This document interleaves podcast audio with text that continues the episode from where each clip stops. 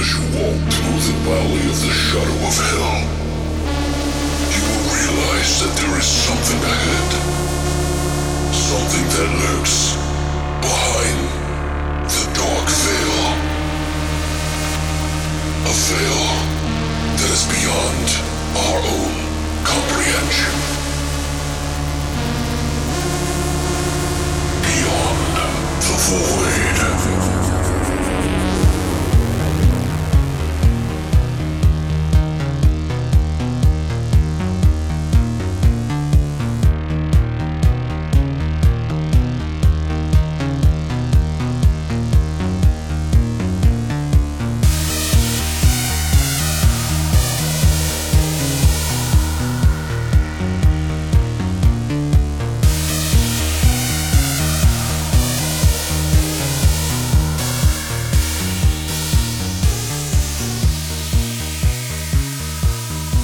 Welcome back, guys. It's Beyond the Void. Horror Podcast. So we're back with a brand new episode. Seems like we're on point lately. Been doing a lot of stuff. A shizzy. Yeah, we got some. Uh, I don't know amendments to some of the news we meant we uh, did. So there's some of that. Yeah. Got a lot of stuff, but this. Oh, we don't even know what this episode's called. Swordplay? No, No. Swords Don't and- run with swords. swords No. and horror. swords and horror. Why not? Let's go generic with it. Yeah. It's to the point. So this uh, week we're going to be bringing to you swords and horror. That's the theme of the show. And we're going to be basically talking to you about Asian cinema movies that have an element of horror in them. They're essentially like action horror themed movies that we kind of picked. Now we realize that there is a fuck ton of these movies out there, uh, especially in the 80s and 90s. So it was kind of interesting to try to pick uh, these, and it made me want to watch so many more. And I almost feel like we need to do like four weeks in a row of this. right. Because they're the so one- cool. Right, right. I will say the ones you picked though were, were gems. Dude, those are great. I mean, there's not a lot of trivia on some of these, but I think I think you guys are going to be really pleased. So, I think most of them you can find on YouTube, right? um, yes, but without subtitles, so it's kind of difficult. Right. So there's ways around it if you need to find it. But there's ways around it that you can, you know, find these movies and or buy them from somebody who's actually has a DVD copy or a VHS a VHS copy. So, I mean, I had to do that and I don't see anything wrong with it because I can't buy it anywhere. Right. So, do you want this movie to disappear from existence or do you want it to be around? I'll take keeping it around. So, mm-hmm. Uh, also, guys, just a heads up, we do have a contest still going. So, if you're one of the people that listen just for a little bit and then bounce, don't forget we got a free Blu ray or a free Amazon gift card for a Blu ray or whatever the hell you want, really. We'll give you something for free. It could be brand new and or you could buy whatever the hell you want on your Amazon. Doesn't matter. And only over the pants stuff if you don't want the gift card or the Blu-ray. yeah, we ain't gonna do favors like that. But but yeah, seriously, it's simple as this, guys. We make up movie titles that we're gonna divulge the plot and make up the plot for, and we pull the names out of a hat, and then we talk about that subject every week now. So all you have to do is come up with a movie title that you think is interesting and you would like to hear us come up with a plot, and we'll even make a fake VHS cover for you for the movie of what we come up with. And we'll send you out a Blu ray or an Amazon gift card. So I'm taking screenshots of everybody that writes in the comments of any of our social media. We got like quite a few here, so we only really have about four more people that we need and then it's done. Definitely get on that, guys. Why not win some free shit? Like, guys, it doesn't have to be good. Yeah. We'll we'll make it good. We'll spin it into gold. Yeah, that's what we do. We're like a modern day Rumpelstiltskin. I was going to say the same thing. Uh, but yeah, so what have you been up to, Patrick? oh, not much. Uh, we had to take my cat Wednesday in this week to get fixed. She Yeah. just came home today. It's a good thing. You don't want them to be in heat forever. Right. Apparently, my girlfriend's having a hell of a time. She just called me a little bit ago saying that she's jumping all over shit. She just won't calm down. Which is to be expected. She's not, you know, still a kitten. One of the, the easiest ways I would think that would be, you know, to kind of calm her and keep her like calm and everything. If you grab a like a pillowcase and you just Anyways, other than that, no. Uh, I'm sorry, I'm just kidding. other than that, uh, we've been uh, we finalized our our trip to Vegas, where we're going to be staying. The only thing we haven't got yet is a, a car rental, which we're still not sure if we're going to rent one. That's but for your what? You never said, did you? for Vegas, yeah, Yeah, but why are you going there? it's it's our anniversary. Your first anniversary. our it's a first one. anniversary as husband and wife. Yes, Right. Live it up, buddy. Yeah, But yeah, so so you got a it's a year anniversary. It's kind of a big deal. You know, it's your first one. You got to do Right. something fun because you're going to get old. yeah. You know what I mean? And next thing you know, you're going to be playing shuffleboard on a wheelchair. Well, the only thing I want to do when I go to Vegas, and like she hates this, by the way, I want to hit a buffet. Yeah. And she's not a buffet type of person. I am that guy. You went to that one buffet at the Oh, Bacchanal. Oh, Yeah. dude, I'm, I plan on going to Caesar's back. Palace. Oh, dude, so good. It's 50 bucks unless you're like a card member, like you get discounts as you're a higher card member, but Right. you're probably going to pay 50 bucks cuz you don't go there that often. No. But yeah, Bocce man. That, and oh, hopefully they have steaks there this time. Well, I think it was because they were in a transition between uh, Lunch and yeah, lunch and dinner that they didn't it's probably why. see. But now I want. I found out that people go there during like the end of lunch and stay for dinner, and that's Because what I'm gonna try to cheaper? Yeah, so that you don't have to pay like the. I think it's like sixty or seventy bucks for Well, dinner. yeah, but you're going to miss out on steak again. no, not dinner should have steak. Yeah, but it doesn't. Maybe it doesn't kick in. Like, you know, maybe they have to cook it for a while, and it's just like, I don't know. I don't know. Do I what you like, okay? It's fifty bucks. It's your fucking money, all right? you goddamn flapper. These goddamn flip flaps. But yeah, so um, What I- about you? I've not been doing too too much. Just been busy behind the scenes here. I've been trying to update the website. Which looks great, by the way. Yeah, I like it. I think it's pretty cool. And and you know, we'll change one thing, and then we'll have to change everything, and that'll be a fucking nightmare. Yeah, that's the one cog that fucking breaks down, Right. and ruins everything. I just been watching a lot of different movies. I've been like, so. I think it's because we did that grave plot, the killer fanboy. Right. Ever since we did that, and even before that, I just had this like. I think I was just getting back into like kung fu movies and shit like that, watching Jet Li movies. I don't know, man. Like, I feel like there's this whole world of movies that I've missed that are in the 80s, even that I've missed from like Asia, like Asian movies. And I'm just like, dude, why have I not watched these movies? Right. I need to get these in my brain. You've seen Kung Fu Zombie, right? I've seen, yeah, yeah. That was the, I think it was a Shaw Brothers movie, but it was like, yeah, they do the, they do the vampire thing in it. It's like zombies and vampires. No, there's no vampires in it. Well, they hop around like the zombie vampire type things. Okay. I don't know how to explain it. They like hop up and down. Right. It's kind of ridiculous. I like this the like the priestess stuff, you know, when he's like doing the priest and he's like throwing the fucking incense and the fucking spell papers everywhere. It just Mm. it's really fun.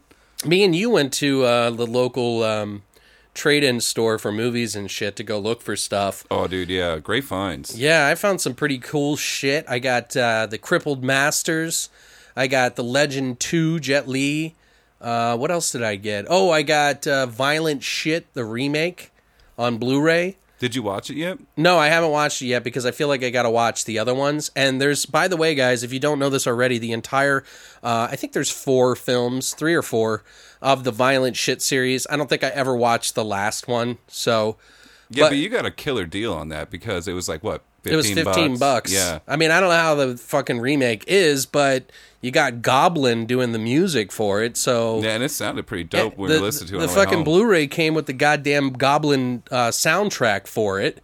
So I was like, "Fuck yeah, that's worth like ten bucks right there in itself." So, Right. or at least seven, eight bucks. But anyway, but yeah, that's pretty much it, man. Like, oh, oh we got uh, my birthday's coming up. Right. We're gonna do our next episode, not this episode, obviously, but the next episode. We got one of our buddies, Mike Saga, who's a DJ. Uh, he sang on like some of my band's music and stuff, and we've been buddies for years now. Right. So he's gonna be coming on and doing grave plots. Expect a lot of shenanigans, by the way, guys. I'm gonna probably get so shit faced, it's gonna get out of control. It's gonna get silly. I I don't know. Maybe I'll keep it under wraps. I don't know. Although I don't want to yeah, like overpromise and then underdeliver, but I'm planning to get pretty shit faced. Yeah, I'm probably gonna Uber that day. I want to step back just a second. But Alex, while we were at the record store, he actually found me a really good find on vinyl. Oh yeah, you got that fucking The From Beyond soundtrack yeah, on dude. vinyl. The Oh, dude. Mondo. I think it was Mondo release. Yeah, I think you're right. But, But yeah, yeah. it's beautiful, dude. It's fucking Hot great. pink. And then you got that Kraftwerk. Yeah, that Kraftwerk album. That was actually a fucking steal. Most people are selling that for like 25 bucks. I got it for like 12 bucks. 13. Yeah, it's 13 bucks. Yeah, it was 12.99. So that's it for our intros, I guess.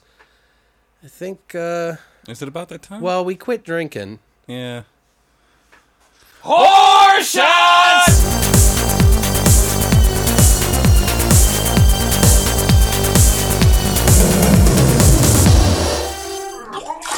They're going to be like, Jesus, fuck! you know what I mean? I shit myself. God damn it. Oh, it's poking its head out. Yeah, they're probably just like, they yelled, I'm turning this shit off. You know, like, trying to have. it's like I can just see someone just spilling their coffee all Yeah, over Yeah, just like just jerking their arm out, scolding hot water, you know, like fucking coffee. That's yeah. all right. They'll sue Yeah, McDonald's and they'll fucking make thanks. Alex. Thanks, Yeah.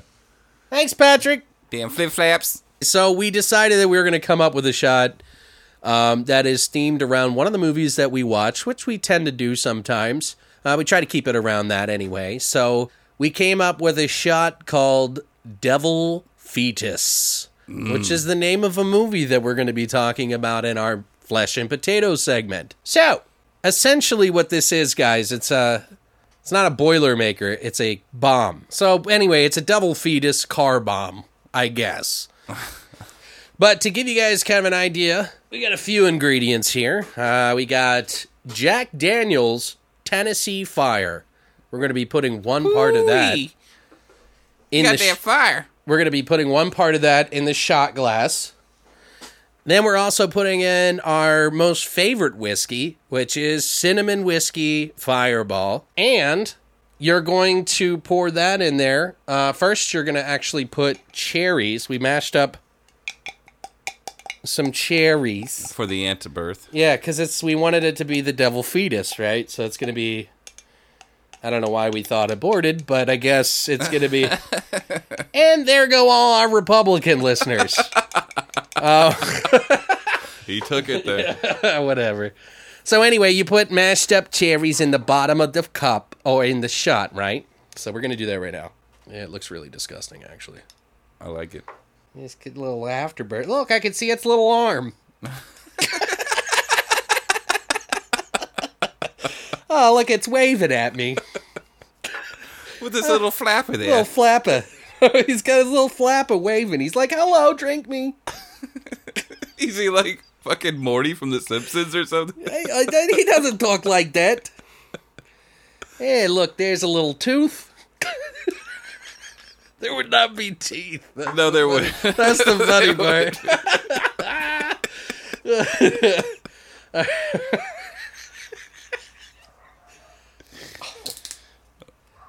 Got to make sure while you're pouring these shots that the dog is barking in the background. and then when when you're done pouring the shot, you go over and punch your neighbor. How you doing there, neighbor? Pa! We don't punch neighbors around here, people. Isn't essentially Fireball this Goldschlager? It says here on the ingredients, go fuck yourself. Oh, Interesting. Sounds threatening. So, okay, so I'm just going to fill this up. Pretty much you're going to put half cinnamon uh, fireball and then half the Tennessee Fire Whiskey, the Jack Daniels version, of course. We're going to take some Tapatio hot sauce, salsa picante. Uh, and just gonna dash just one little dibbity dab. So about three or four, sorry. Now, we also have something that is brought to you from Laos. Uh, it's called beer lao, or as some of the natives call it, beer lao. beer now. Actually, I don't know if that's true, and we're just idiots, so please don't mind us. Uh, but again, So we're using Jack Daniels Tennessee. So a half a shot of that, half a shot of Fireball. You're gonna want before you put that in there. You're gonna have mashed up cherries at the bottom, just a little bit, just enough for just the the, the idea. For the afterbirth. Yeah, know. for the devil's fetus. Um, and then sprinkle in about two to four drops of Tapatio. So you have that shot prepared, and then in a mug, you're going to pour beer lao, Below. at least enough that you could submerge the glass shot. It's gluten free, by the way, which is surprising. It got a nice taste to it. Yeah. All right, hand me my shot, sir. Oh. No, you're not pouring it in, Patrick. You're dropping it in. You got it? Ready? All right. Devil fetus, engage. Bombs away.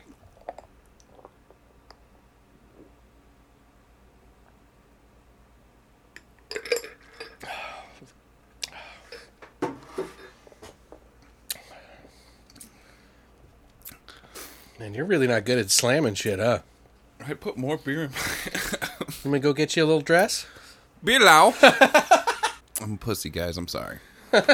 yeah, just live it up, dude. You know? I think that's pretty decent. What do you think? I like it. It's not too bad. I mean, you No. could definitely taste the fucking cinnamon bullshit that we hate. A little bit spicy. A little spicy. All right, guys, that's it for horse shots. Like, what the fuck is flying around the fucking studio, dude? What is that? I don't know. God, Fuck, Jesus dude, Christ. hit it. Fucking hit it. It's the news! Here is the fucking news.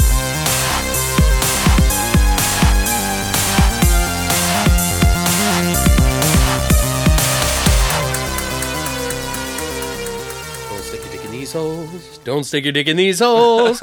these holes, three holes. Don't stick your dick in these holes. Oh, I love Mr. Show. All right, guys. So we have some news for you, and if you heard earlier, we got this fucking uh, thing about the Matrix getting remade and shit. We talked about it all last week. Oh, these fucking wise guys. yeah, the fucking crazy fucker wackadoo. Uh, all right. So last week we were talking about the Matrix, and we were talking about how someone wants to remake it.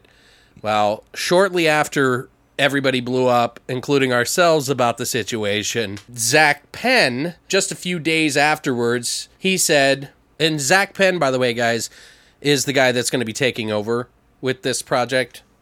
But he took to Twitter and he wrote about it because he felt like, you know, it needed to be said. He said, All I can say at this point is no one could or should reboot The Matrix. People who know Animatrix and the comics understand can't comment yet, except to say that the words reboot and remake were from an article. Let's stop responding to inaccurate news. Do I want to see more stories set in the Matrix universe? Yes. Because it's a brilliant idea that generates great stories I kind of agree with that. It's nicer. It's like now I'm not I'm not necessarily getting raped, but I'm still getting punched in the face. You still feel that pressure the lower end. yeah. Like it's circling my rim. Ooh. This news is circling my rim, folks. What do you say now? What was that shit you used to say online? Uh, oh, put salt around your butthole and drink you like a margarita. Yeah, baby. Yeah, baby. Yeah, I'm gonna put salt on the rim of your asshole and drink you like a margarita. but no, yeah, it, it is. It's still kind of for me. It's like I don't know. It- it's I'll see it. I'll I'll if I see the trailer, I'll give it a shot. You know, if it's something that I'm interested in, I'm but sh- you're just kind of like it's one foot hovering over the line. Yeah, Not so far stepped over the line yet, but it- it's it- hovering. It is much better to know that there is not going to be somebody trying to fill the shoes of Neo. Oh, for sure, because that's just like like I said earlier. It's like George Lucas redoing the Star Wars film and taking out complete, you know, people's work. And you had mentioned earlier that you thought, well, maybe they. Well, and if you guys haven't seen the Animatrix, by the way, you need to check it out because there's Oh, a short so story good. in it that's actually pretty cool. You talk which one? If you've seen the movie I Robot with Will Smith in it, it is pretty much that story before I Robot came out. oh, you're talking about the first Renaissance. Wait, is that what it's called? Yeah, it's called the first Renaissance. But essentially, it's the story of how the robot took over and like killed somebody, and then turned into this epidemic that robots started killing people and becoming. I think it was like a domestic dispute between this guy and his wife, and the he tried to stop him from hurting his wife and ended up killing him by accident. Right. Which is very similar in a way to, iRobot. iRobot, Yeah, yeah. it really is kind of like the same story. Pretty much. That's all I want to say about that. I think we should move on. Moving forward. So Brian Pulido is actually doing. If you're not familiar who Brian Pulido is, he's the guy who had basically written Lady Death. He's got a Kickstarter up, doing a new project, and I think that you guys should check it out. It's already surpassed its amount of money that it's supposed to get. They've got literally some of the most kick-ass fucking shit for any Lady Death fan out there and uh, I think you should definitely check it out. I at least want to mention it to you guys. I'll put the Kickstarter link down below so that you guys can jump in on some of this cool shit. If you guys are fans of Brian Pulido or Lady Death, definitely check it out. Netflix did this. You watched the new one, I didn't get to finish Gantz. Zero, but there I just watched that recently and I thought it was really cool. I liked it. I hated the whole preachy like I do this because we're good and we do things because we're good. It was just way too shove it down my throat. Right. Um, but other than that, the gore and the like fighting, fucking awesome. Really well done. Very beautiful. Like it's very it pops. And there's a lot of creatures and shit in this that I just thought was weird and odd, and I really liked it. It would be a 10 if it wasn't for the dumb shit that they were saying towards the end of the movie and the whole moral that they were trying to shove love. down. Right. But Netflix is kind of on a roll lately, guys. I mean, there is a lot of shit that Netflix is, Oh, they're is dabbling doing. in something else with anime, right? Right. There Netflix is producing one of its most ambitious anime projects yet after expressing interest to grow out its division, which is inevitable, I would think. Right. But fans of you who have actually known who this is, and you may be older, but Devilman, created by Kiyoshi Nagai, better known as Go Nagai, initially ran as a manga between 1972 and 73, and then it was also adapted into a television anime series in 72. The manga, which follows a teenage boy named Akira Fudo, was praised by manga and anime lovers for its unapologetically violent story about demons. But it became a target for PTA groups in Japan as a result of it, because it was very violent. yeah. And they made some movies, some anime, uh, years later about it, which was pretty fucking cool, too. It was violent as shit, too. Really? This anime got really big. They had a game actually on the Famicom in 1989. In 2000, Bandai released a separate game for Windows PC and PlayStation called Devilman. But Netflix just announced yesterday it was adapting Devilman, changing the name slightly to Devilman Crybaby, and to fans, pleasant surprise, confirmed iconic Japanese anime writer and director Masaaki Yuasa Mind Game, he did uh, Adventure Time, will be helming the project. So the streaming service released the first trailer for the movie, and people noted that they were happy to see Yuasa was planning on sticking to the original tone of the manga. So something about Netflix that I've realized is that they actually pay attention to fans. Yeah, like it they really seems do. like they they and I mean they're not perfect, okay? Like Well, you got to remember too, they're one of the first streaming sites to do this. And yeah, but that doesn't mean anything. Anybody could be first. But handling it like they do, Well, and about it this actually attaching themselves to different types of genres and actually being understanding and knowledgeable about it in every genre, because typically most people will find a couple of genres that they like and they'll stick to it. They don't know anything Right. else about it. But it seems like Netflix, either they hire all the right people who actually pay attention to this. They're like, I want you to be drama. I want you to be sci-fi, and I want you like they actually do their fucking research. They obviously have kind of a propensity towards sci-fi a little bit, more of the '80s aesthetic sci-fi. But they're also doing like this anime thing, which I think is pretty cool. Like I may not be a huge anime fan, but I have some old blood favorites. right. Like, what were you gonna say? What I was saying is, like, since they were the first in the game, they've probably been watching what people were watching, and Right. they kind of get a sense of what people like and what they don't like. Right. No, but that's what I'm saying. So they're just they're very knowledgeable. They're very Right. they uh, they they take the time. Since they were the first, I just think they're ahead of the curve than everybody else. And it's weird because it's like I'm praising a company who's essentially paying pennies to the dollar for other people's work. yeah, In a Uh, but it's a great medium. I mean, when you think about it, some of these shows that they come on to Netflix, you would never see the light of day anywhere else. The whole pool for them to get people on their service is to have them use their digital media. Right. Which is a cool thing in a way as long as it stays around forever. Except for collectors like you and me, who Right, Like, to have like- physical copies. I don't know, guys. Like, I want to ask you guys out there right now do you like physical format or digital format? And I just want to kind of get an idea. And maybe I'll put up a poll too, but just do that in the comment section for now. I would really like to know. um, to bring up a few other things that are coming out on Netflix since we're on the kick of that. They just released a trailer today, which is Wednesday, trailer for Death Note, which is another manga slash anime series slash movies that they've made for this. I think they made like two Death Note movies, two or three. Two, but I hear it's really good. So the trailer is kind of like a an Americanized version of Death Note. Uh, it's going to be directed by Adam Wingard, and guess who's going to be Ryuk? It's going to be Willem Dafoe, Willem Dafoe. which you hear his voice at the very end. You see his glowing red eyes in the background, and you said, "Are you ready to start now?" With his weird gangly teeth.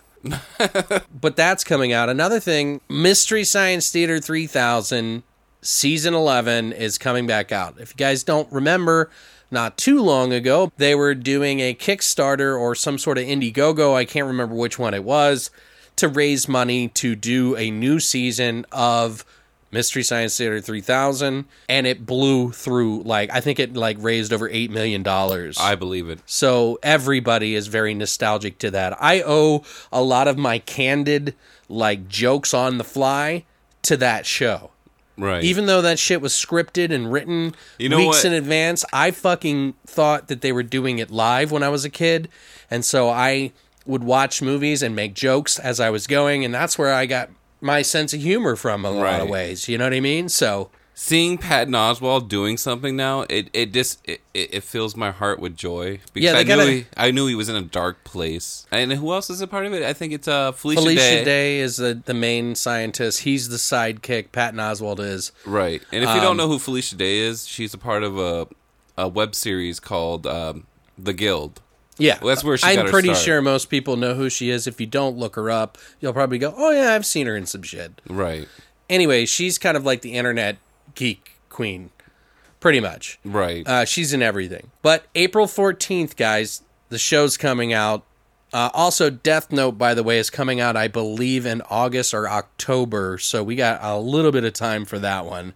This one's coming out on the 14th. So this is like right around the corner. I think Stranger Things comes out October, Halloween, I think. Right. Another thing that's uh, popped up. If you guys haven't been paying attention, there's like a new uh, film that's been talked about. It's like it's an upcoming World War II movie, Overlord, next installment of J.J. Abrams. A lot of people are saying that it's going to be Cloverfield 4 or Interesting. Cloververse is what they're calling it. But Which is weird because I don't even know what the third Cloverfield movie was. I know. well, it's called the God Particle. That's what they're they're calling it, the upcoming project. It hasn't been released yet. Okay, so it's not okay. Yeah, that's how I thought the same thing when I read the article, but there is a God Particle movie which is considered to be the Cloverfield 3. Collider is speculating that Overlord, a World War II film starring Jovan Adepo and Wyatt Russell, may very well be the fourth Cloverfield related project. It's going to be directed by Julius Avery, who did Son of a Gun, and written by Billy Ray, who did The Hunger Games, and a bunch of other people. But Overlord follows some American paratroopers dropped behind German lines the day before D Day. As a small group approach a Nazi occupied French town, they realize something mysterious is going on. And this all sounds, of course, very Cloververse, as they say. A pretty standard film, set up with an extraterrestrial and surprising twist to finish it. You know, 10 Cloverfield Lane producer Lindsey Weber will once again act as producer alongside Abrams. They say it's all but guaranteed at this point. Hmm. To give you guys an idea, Cloverfield 3, or what they're calling the God Particle, was pushed back last year, and it'll be out in cinemas and theaters on the 27th of October. So there's a big lot of shit going on in October. Right. But yeah, so guys, what do you think? Do you think that, that this is uh, going to be Cloverfield 4? Does it sound like it? What do you think? Let us know in the comments. It has been announced that Tim Curry is going to appear in the Stephen King It miniseries documentary that they're going to be using to promote the new It I, didn't he just recently have a stroke and he's been in a wheelchair? It says ever since the announcement of a new cinematic version of Stephen King's It, fans have been split and extremely argumentative over a new telling of the classic horror tale. Obviously, now they're going to be doing a documentary that will tell us all about the original movie or the miniseries, if you want to call it. But Tim Curry has suffered some health issues over the past few years, and he is now set to appear in this new documentary about the making of the televised It, which is being made by UK's Dead Mouse Productions. So it'll be a full length documentary that chronicles the inner workings of the transposing Stephen King's book to the small screen. And there's no other details about it, but it's nice to know that he's going to be a part of that. But what was your favorite Tim Curry role? It or Legend. yeah, I was I was gonna say Legend. One last bit of news that we want to talk about is Shout Factory acquires untitled horror project for a genre label Scream Factory. Shout Factory has acquired worldwide rights to an untitled Shulman horror project. Writer director Kevin Shulman, new feature film about a well-known reporter who is held captive by terrorists who are threatening to behead her.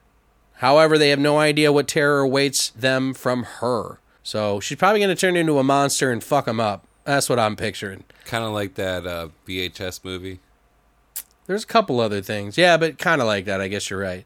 The film, which is shooting in and around LA, is being produced from a script that Shulman wrote with his brother Nathaniel. Shout Factory picked it up for its horror genre entertainment imprint. So looks like Shout Factory and Scream Factory is stepping into the, you know, production thing. They did do Fender Bender. I hope that is a good thing for them. They're obviously pretty successful right now. If I remember that dude's catchphrase, I would have said it right there.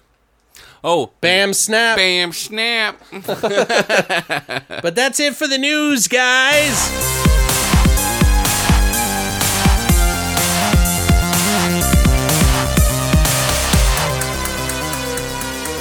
And now we're going to go ahead and, you know, it's been a little while since we've done the new releases, but we will get you up to date soon on that. Just know that the Phantasm Blu-ray collection is coming up. But just know that we'll we'll get you up to date on that stuff soon. But now we're going to dip into one of our most popular segments, which is Grave Plots. And if you're not sure what this is, we'll just hang on after this little ditty and we'll tell you all about it. Now it's time for Grave.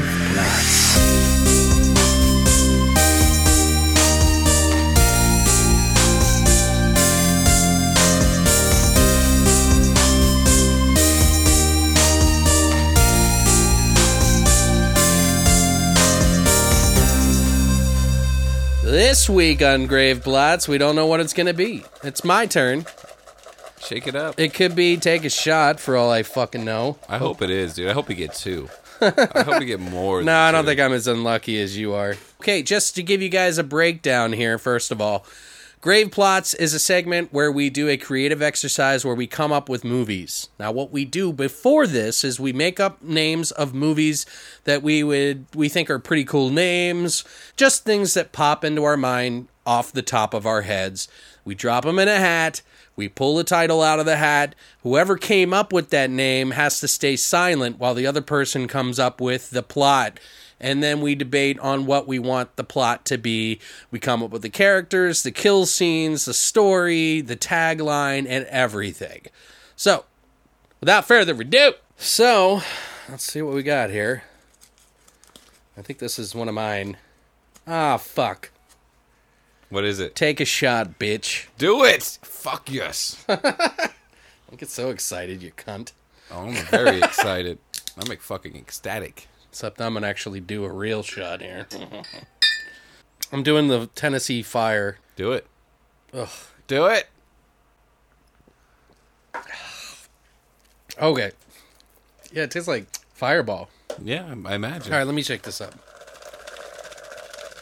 All right, that's the magic. Here we go. Got one. This week's Great Take Plot shot. is. Take a shot. Take a shot.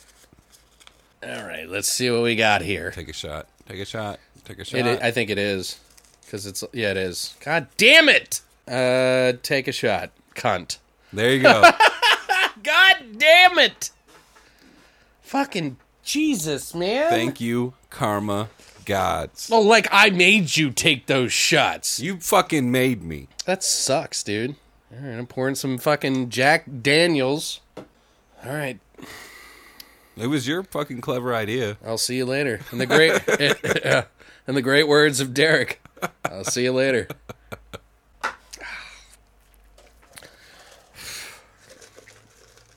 You fucking bitch. Take a shot. Take a shot. Take another one. If I have to take another shot, this show's gonna go bad. The canvas. The canvas. The canvas sounds like to me. This is one of yours, by the way. So Yeah. that's why I'm jumping to this, guys. But I think when I think of the canvas, I think of like, what if this like crazy fuck steals people's skin and then paints on it?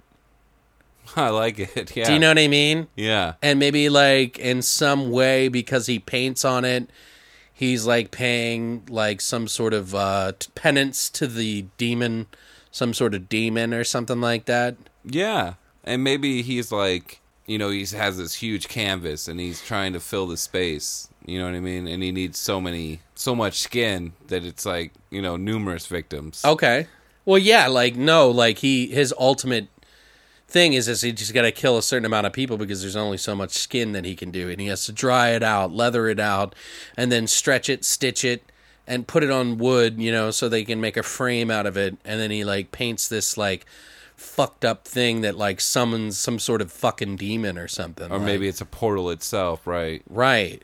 So maybe he's like an artist.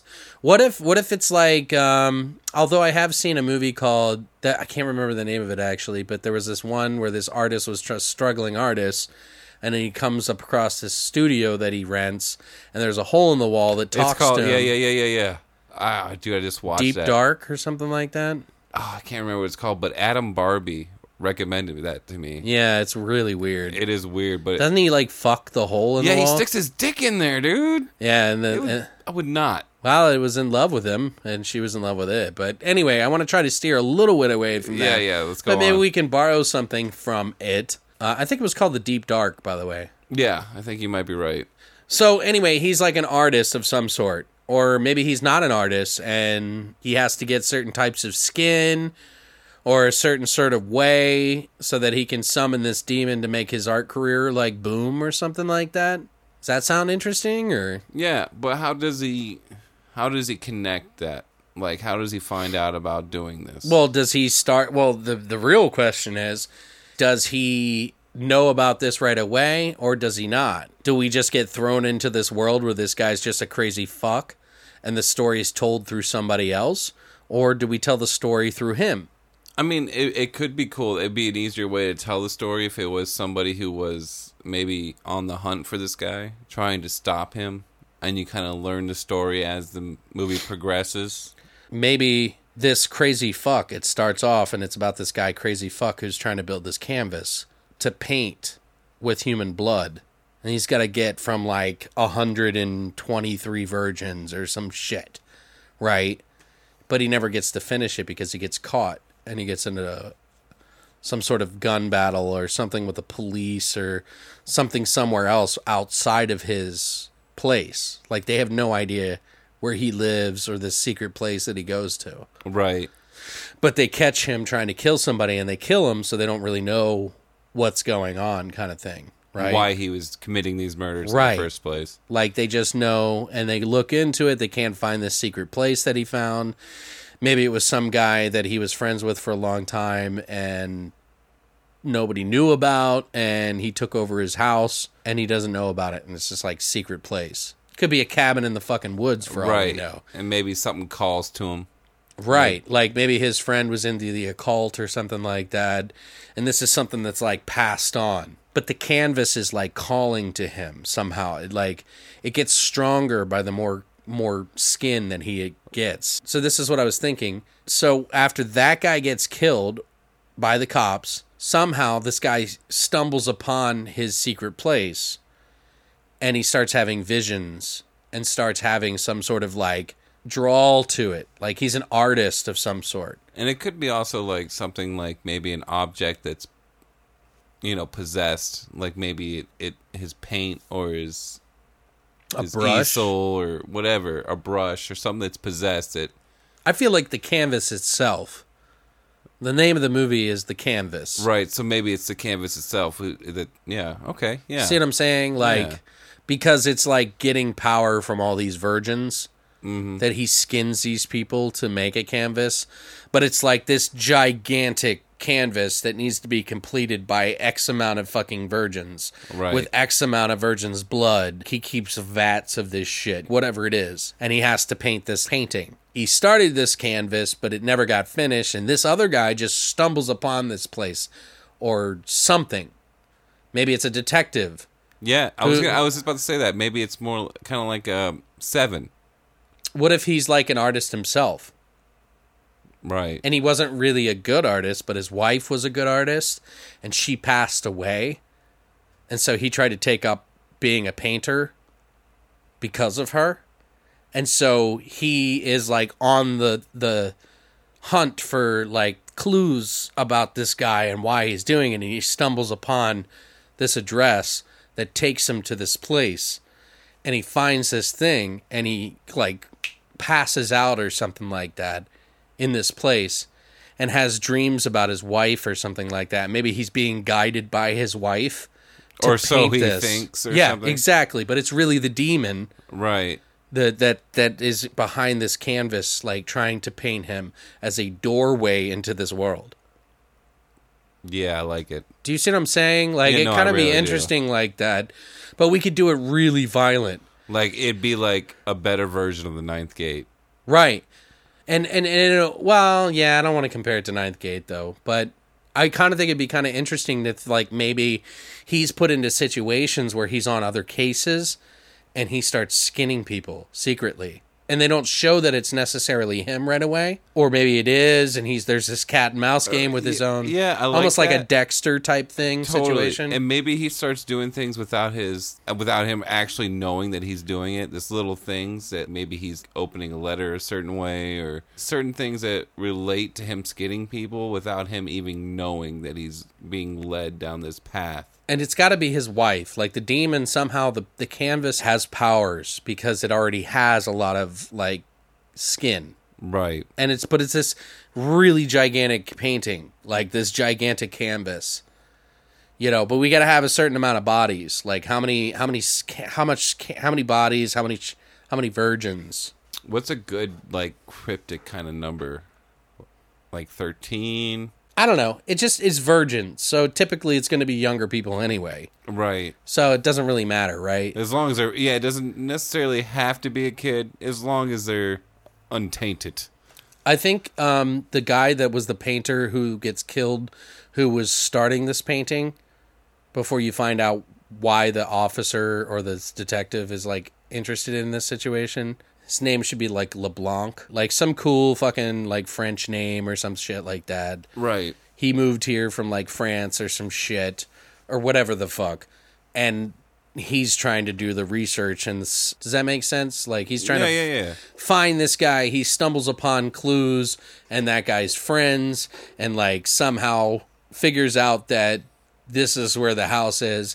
Somewhere early on in the movie, I would think, right? Oh yeah. And so he's struggling with trying to report it. Maybe he stumbles across like he finds the place finally after doing all this, you know, running around and shit, and maybe he finds like a journal or something, starts reading it. I think he starts having visions of his ex-wife who died, or not his ex-wife, but his his he's widowed. Right. And maybe he's not a part of the force anymore, but there's something about this case that he just has to finish. And so he's staying at the cabin or whatever this place is. Right. To figure it out. And as he's staying here, it slowly starts to consume And him. and like while he's going to work, they're like the case has gone cold. We can't figure it out. Well, Like- here's what I'm thinking. I'm thinking he's not even on the force anymore. It's just a case that he's just passionate about, and he's no longer affiliated with any kind of. Uh, Well, maybe he gets in. Well, maybe we could develop that though. Maybe like there's a reason why I get kicked off the fucking force. right. I think it's like cool that he's a part of the force as sort of like the cat and mouse part of like. Maybe he's like a consultant. I think he really needs to be a detective Okay. because the thing is, is that he's like right next to what could get him in trouble, while dealing with the morality of whether or not he should be killing people. But somehow he's been obsessed and he's trying to hide this not only from other people, but from himself. And like the guilt is like killing him. And that's like very interesting that way. Right. In my opinion. No, no, no. I see where you're going with it. If he's just a consultant, then there's no real like cat and mouse sort of thing. And when I say cat and mouse, I mean like there's no tension between him showing up at his work and being a murderer. I think they should be working together to find this, and he slips away because he finds this piece of evidence, but his partner starts to catch on, sort of thing. Right. It's like, hey, I came over your house, and where were you? Yeah, he, and then like there's some time where he has blood on his hands, and he doesn't, you know what I mean? He's starting to lose connection with reality a little bit. You're right. Like he doesn't have recollection of. I mean, going if out. you want to change it, I mean, I'm not going to stop No, you. no. It, it, we got good momentum here, and I like the way it's going. Very tense that way Right. because then he's never safe. Like if he's just some recluse guy that does anything nobody gives a fuck about, then there's nobody ever watching over his shoulder. But if he has a partner and he works at the police station, there's a lot of that going on. and maybe there could. He's be, got to hide it all the time. Right, and maybe there could be something inside the house, maybe like jars that were empty that all of a sudden are, are, are full, but you don't necessarily notice it at Right. the beginning. As it progresses, you kind of notice things start to accumulate in this house. What if there's like older blood and newer blood? Right, And the older blood is like a dark putrid black. that's exactly Well- what I was thinking. Well, like the, in the while the new stuff is like red and stuff, so it's almost like a reddish, black and brown painting, and like maggots start forming on it at some point or something like that, and maybe the canvas starts talking to him over a period of time. He starts hearing a voice. He has dreams. He sees his wife. Then all of a sudden, the canvas starts talking to him as it's his wife or something like that. Or and then it's like she's like reaching out for help for her, and he's trying to help her to bring her back to life because this demon is telling him that if he does this, then he'll give him his wife right. back. When I think about that, like I automatically goes to Freddy Krueger. Remember, I can't remember which Freddy Krueger was. Remember his face came out of the wall. Oh yeah, above the bed. Yeah, something like that, where like a face would come out of the canvas and like talk to him. Yeah, I would like to see like a horned face of some sort, not Right. like a full figure, but just like enough to say like there's something dark under there. Right. I mean, what do you think? No, I like it. No, I, I definitely everything we've been. Sorry, it just like just like sometimes when it clicks with me, like I just barrel right. like what I'm seeing right now is I wouldn't say exactly like Seven, but like that kind of storytelling, that detective story where it's like peeling layers by layers and by layers. what if it's like even the demon is like doesn't really exactly tell him that it's virgin's blood right off the bat. So he starts killing off like these hookers and like these criminals and things like that. And then the demon just takes it anyway because it's like, you know, it's hell. So Right. they're like exacting the hell revenge on the people that were bad because that's what they do. But in the same respect, they need like virgin blood. So he's like the the thing is laughing at him. He's like, I gave you what you wanted. I want I gave you everything that you needed and I'm a fucking horrible fucking person. Maybe he starts getting addicted to fucking drugs and shit. Right. Like maybe like heroin or something. Something. Like it doesn't have to be heroin. But maybe he needs to smoke like fucking meth. Just so he can stay up at night. Mm, Because he's living two different lives. right. And his partner's starting to know like a change in his personality. Stuff is starting to act fucking weird. His partner starts investigating him on the side just because he's that's his natural sleuthiness. Right. So we have the name of the artist, LeBlanc, David LeBlanc, whatever. That's the name of the guy that gets killed who was originally creating this thing. You find out more about David LeBlanc. Who is the cop and what is his partner's name? maybe it should be like Satan backwards or something. No, that's too cheese dick, dude. No way. No. There was a skater back in the day called Natas Kaupas. It doesn't have to be like this could just be some like wandering soul that just, you know, is easily taken advantage of because of his pain.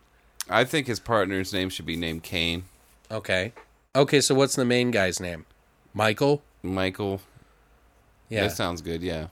Michael Devereaux. There we go. Sounds like an artist. Michael Devereaux and Kane. He's not an artist technically. His wife was. Right. He's just an amateur artist that somehow finds his wife through this canvas. right. Somehow he's having dreams about her, making love to her, something in his dreams, and then she actually walks out into the shadows and is talking to him when he runs over, she like disappears. Because the canvas is not strong enough to make her come about. But really the canvas is just trying to take form of itself. Yeah, I can already see a scene where he's like standing in front of the canvas and maybe like I was saying, like that Freddy Krueger effect where she kinda like pops out and like reaches towards him. And all of a sudden there maybe there, it goes to like some weird fucking crazy like love scene where like the all of a sudden he's on a bed with her. Maybe he has a dream about making love to the canvas. Right.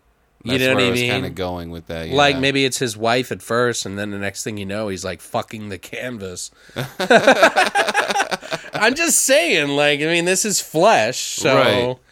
it could be dark and fucked up like that. You know what I mean? So he wakes up fucking the canvas. So what would that look like? Uh, pretty fucked up, I guess. Pretty fucked up for sure, but Uh, I don't know if he's like dreaming about his wife making love to her. This is what I picture. So he's like making love to his wife on the bed that he sleeps in, right?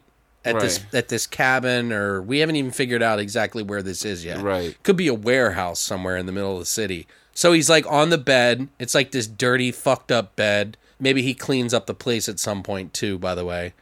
But maybe at this point, it's just like a dirty bed. He's having dreams about his wife and they're fucking on the bed, right? And it's like this magical moment for him. And then he's, as he's like making love to her, she starts to turn into the canvas. And it's just that imprint through the canvas. yeah, like then her he's body like- just starts to like roll out. Yeah, and the next thing you know, you see him floating next to the canvas, having sex with the canvas in a way. And then he wakes up. Maybe and, and then so he's not sure like he's had a dream or not, kind of thing. Maybe not so much like actually violating the canvas, but maybe like caressing it and holding it and like you know, kind of like cuddling it in a way, like like Taking it to dinner. no, I'm just saying Or you don't have to like be taking so it on a walk. with it. You know, what taking I mean? it on a walk to the park. I don't know how you're gonna show somebody fucking a canvas. And Maybe be- buying it chocolates. you're going way too far. I'm sorry, dude. but yeah, I don't see Why him- why can't it be fucked up? Like why can't it be that bad? Like we can do whatever the hell we want in our movies. Like I think it would be That's just fucking not great. the if- way I see the scene. I mean, you may see it differently, but I see it like maybe. All right, so he buys the canvas box of chocolates. Yeah, sure. no, I'm just saying. I just see. Why like, does it offend you? Now I'm like curious why it offends you. I, I mean, he could be fucking it. At, I think it but but here's what I'm thinking, Patrick. He was making love to the canvas. right. And all I'm saying is is that wouldn't it be fucked up is while he's making love to his wife, all of a sudden he's on top of the canvas, sideways, upright, in front of the canvas, and then he snaps out of it. Well, I, I automatically go like full frontal, like his dick's in the fucking painting, and like you no, know, you don't have to do that. Just it's just very passionate. right. Like I mean, we're not trying to make a porno here. Like Well, that's what I'm saying. Like more of like a caress, loving embrace kind of a thing. And How fucked up would it be that you're making love to someone you care more than anything in this world that passed away, and the next thing you know, you're on top of a canvas and you don't realize it, and slowly reality blurs away? right, That's dark. That's scary. That's fucked up. That shows that, like, there's this weird connection with the demon. And that's exactly what a demon would do. It's, it's Right. essentially making love with your weakness. right. No, I see what you're saying. I don't know. It just like it doesn't have to be like full on porno, like fucking a fucking canvas. I don't know why my mind went there. But Yeah, I, I'm I like, just, I I'm just like, assumed. I'm like, yeah, that's not me. Th- That's uh, that's somebody else. like I'm talking about like just like it shows the shoulders. It just insinuates right. that he's having sex. I can I can see the scene now where it's like you can see the passionate lovemaking. Right. Maybe you see her slowly develop into the canvas. right. Like it slowly just like blends in somehow. Right. Now we need to kind of come up with like another character and like other characters like who does he kill? Like who's his first victim? Like I think I think he should be like out on a beat or something like that or and he sees some some some sort of hooker or, Talking to some perps. Right, something, you know, and then like some dirt bag gets away or some hooker he's just like, "Yeah, let me take you back to my cabin. It's just up the road or whatever the fuck." Well, I'm thinking maybe it, Is it in a warehouse maybe because it's easier to get people that way? it could be any. I, the location to me is just it doesn't matter. It- Okay. But um. Well, I, I, let's just say it's in the city. Okay. In like some dilapidated area that nobody really goes. Okay. So what I'm thinking though, as far as him killing people, maybe we don't divulge that he actually knows that he's killing people or even see that he's killing people to the very end. Let's not divulge any of that. And so will this mainly play off the painting is fucking with him the whole time. Right. And then slowly uh, things start to fall together. Like And he's getting more erratic. right. Like there's small clues here and there like we- why but why then- is this in my pocket? But we can't do that because then there's no deaths. Yeah, you're right. You're right. I mean like Well, ideally, if I was making this movie, it wouldn't be. It would be like that. Right. I mean, I don't know. I mean, we can, but that just seems kind of like. Well, for what we're doing right now, it doesn't fit. yeah, I feel like the listeners want to hear kills. Yeah, oh for sure. So let's just say that, like, maybe he doesn't realize it, but you see him kill people. Okay, And somehow he's, like, expressing that he feels like he really didn't do anything or something. Whatever. Right. So who does he kill first? Well, like that, maybe he's on the beat and he sees a hooker or a woman or whatever she is. Maybe it's a pimp beating the shit out of a hooker. Right, and they get into a scuffle, ends up killing the the pimp and driving her back, and then what? Why would he just kill the pimp and leave her? Leave him. That's right. He's a cop. That's so not- what? It, what happens? It's not very cop like. No, Right. not that killing people is, but I'm just well, maybe I don't know. but I'm just saying, like maybe it's more like he chases the pimp to his warehouse. He's somehow chasing after the pimp because he's beating up the hooker, and he chases him down an alleyway, and then the pimp actually breaks into the warehouse where he's at, where the painting is, where the canvas is. Okay. So like maybe he's going back to this warehouse to work on his the case. Right, And, and and then he- he sees the pimp and somehow the pimp ends up going to the same sure, fucking place. sure, why not? Fuck Right, it. right. But we just need a kill. So what's he do? So like the maybe the pimp's got the jump on him and he's about to kill him, and then the you hear the like painting breathing and like whispering and shit, like the not the painting, the canvas. Right. And so maybe the pimp like kind of it's like taken off a little bit off kilter and like what the fuck is this? And- Maybe oh maybe he like wrestles him on the ground in front of the canvas somehow. Okay. And then the canvas starts to move, and then the pimp gets distracted, and then the cop guy kills him. What was his name again? Michael Devereaux. Michael. Michael Devereaux. Okay. Right. And then the Kansas partner. So anyway, yeah, they like wrestle, they like fighting, he's chasing him up the stairs, whatever, into the loft, and all of a sudden they like have this wrestling match, you know, where they're like he's the pimp's got a knife and he's gonna kill the cop. He's got the jump on him and then like the painting comes alive or the, the canvas kind of moves and the pimp gets distracted, so the cop beats him on the head and as he's like writhing around, Yeah, maybe he like slams him like the cop slams him against the painting. And maybe some hands come out and like grab the dude's face. And then he guts him right right in front of the painting. Right, but is the is the is the painting going to be participating? It could, Well, maybe it's something. Maybe he just kills it and then he like somehow passes out or something or like he's maybe he's lost blood or something or I don't know. Like maybe the yeah maybe the and then the body's gone all of a sudden. right maybe the pimp like stabs him in the scuffle. Yeah, like how elaborate do we want to get? Like how cuz like if we jump off to the point where he's like just throwing bodies into the painting or the the canvas. Well, maybe we don't see it, but like the audience point of view, they'll show you like the the behind the pimp and like hands holding on to his clothing so he can't go after him, and so he just comes back at him with the knife, and then he he he just passes out afterwards from the loss of blood. Or maybe yeah, he's just like anxiety, all this like crazy shit's happened, and he just passes out, and then Yeah. and then he like wakes up and he's like ready to like call in on the fucking thing or whatever, but it's like hours later, he's got blood all over him, and there's no body.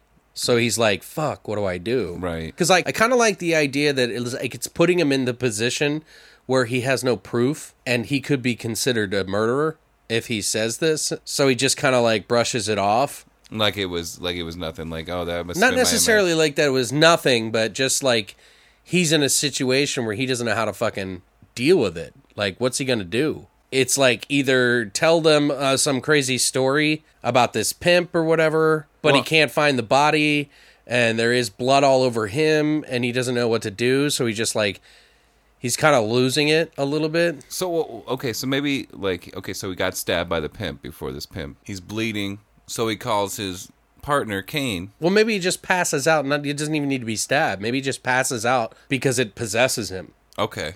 I don't know. I'm just saying that then you could bring Kane in, and Kane just kind of like sees this place and is like, I don't think he should see this place yet. okay, all I right. think that's when his wife gets taken there and he stumbles upon it from some other. Right. We don't want to just jump right into the ending. Yeah, you wanted to just segue into. We got to like blend it in a little bit. Right. Like if we just if his partner knows the jig is up and there's some fucking flesh painting on the wall, the the story's over. right. Unless he kills him like immediately. No, no, this has to be a long, slow burn. A little bit. Yeah, I mean like we just need to have a couple of milestones Right. as we get to that point. So Pimp's gone. He wakes up. What does he do after that? He passes out the pimp's gone he's got blood all over him doesn't know what to do so he just kind of like takes a shower in this place Right. and then And just then goes about his day like clothes in like a barrel or maybe something. yeah and then goes goes about his day Yeah. maybe like the pimp's uh, hooker who he was beating still honors him in some way because she's like Yeah, yeah, yeah. And maybe sees him and because like, the pimp was taking care of her even though he was beating the shit out of her right. some fucked up, you know, stereotypical dumb shit about pimps and hookers. um, but anyway, so then maybe the, the hooker starts to want to rat him out. And then he has to take her because he doesn't want to get into trouble for something that he doesn't know how to explain. Right. Does that make sense? No, it does. So now we're like racking up the bodies a little bit. So how does the hooker get it? Maybe he's like walking down the street to cover his tracks. Okay. And then she sees him and is like, yo, where I saw you chasing after fucking did, you know, is he locked up or is he like, you know well, what maybe I mean? he sees her, and as she's like yelling at him, like, "Wait, where's fucking?" and he tries to hide. So he runs and he goes back into where the painting's at, this warehouse or whatever, and she's pounding on the door, and then maybe it just opens and she walks in. She chases after him and then they get into some sort of scuffle or he hits her with the car trying to get away. Okay. No, no, no. I can see that happen. Or maybe like she injures herself through no fault of his, but like as she's chasing him, maybe hurts herself and Oh yeah, like hits her head on a trash can or some dumb shit. right, And now he's like, well, what do I do? right, and then like maybe he's having visions of his wife talking to him again you know and these are people that are not virgins remember? Right, so he's already basically the one guy the pimp's gone. Now the hooker somehow he has to maybe he goes to help her and drags her into the warehouse to help her but she's already dead.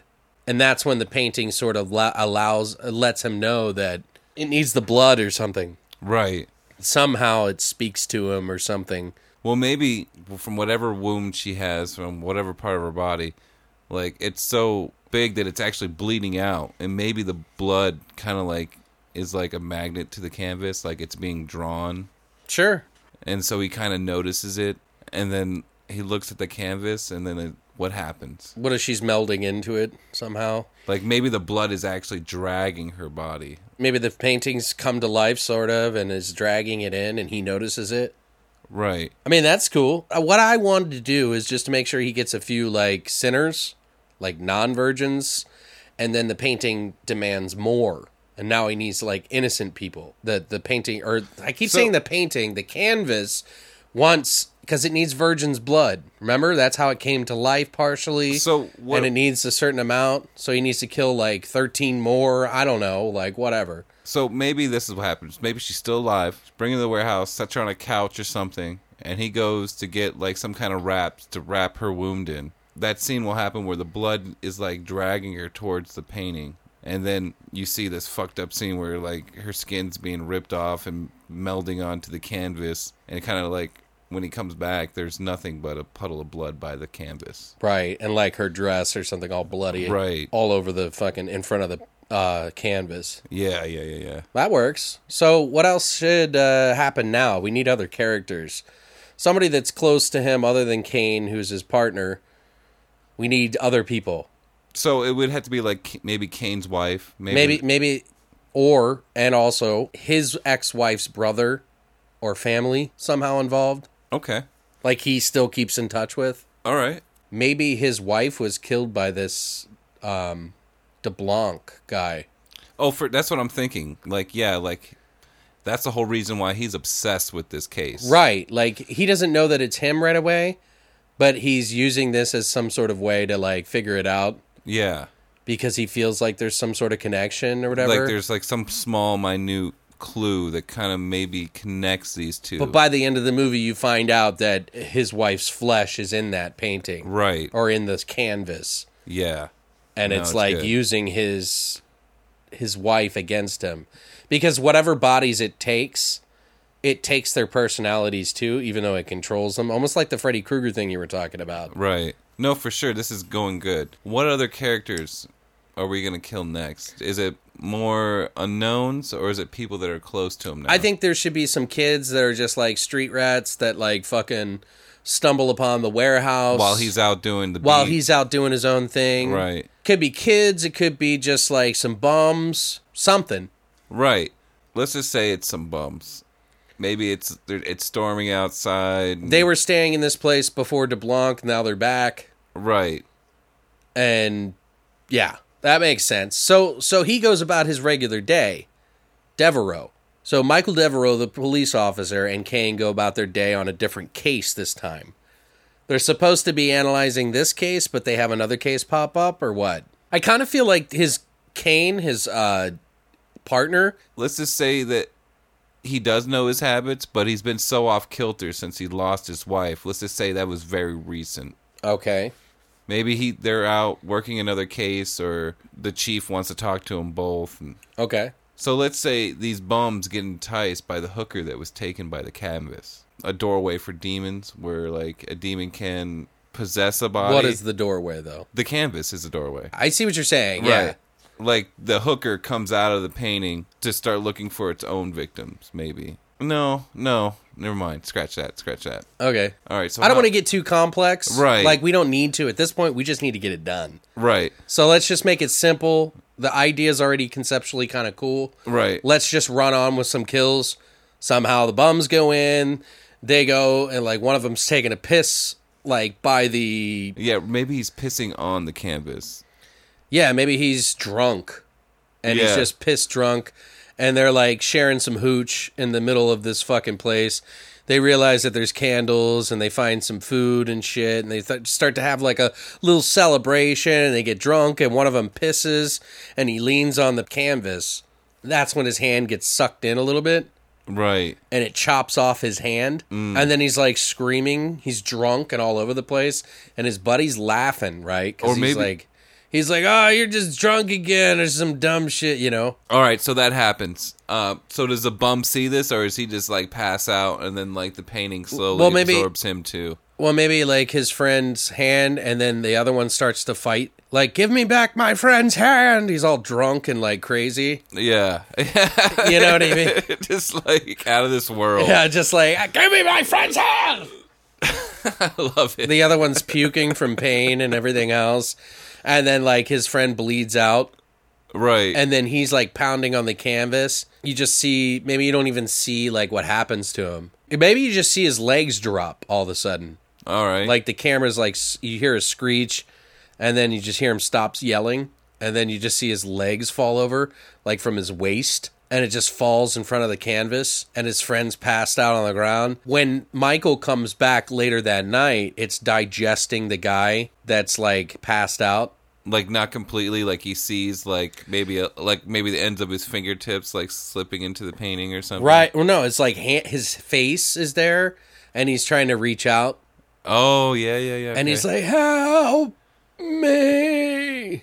yeah Do you know what I mean? Yeah. That'd be kind of cool, right? So he gets sucked in. So then now my, the jig is up for Michael at this point. Like he's He- he's he- known things are wrong, but he doesn't. He didn't know hundred percent. He but is this solidifies it right. So now the painting or the canvas rather has now opened itself up to communicating with Michael on a face to face basis. right and it's kind of pretty much like these are my demands i know you want your wife back Right. and i can do that for you Yeah, I could pin all these murders on you. right Or you could get me three fresh virgins. Well, if you just killed these people, why do you need something else? I need virgin's blood in order to complete the the fucking the tapestry Yeah, like whatever. And he's like, I don't need you to paint like you've never painted before. and it's like some crazy dark gurgly voice.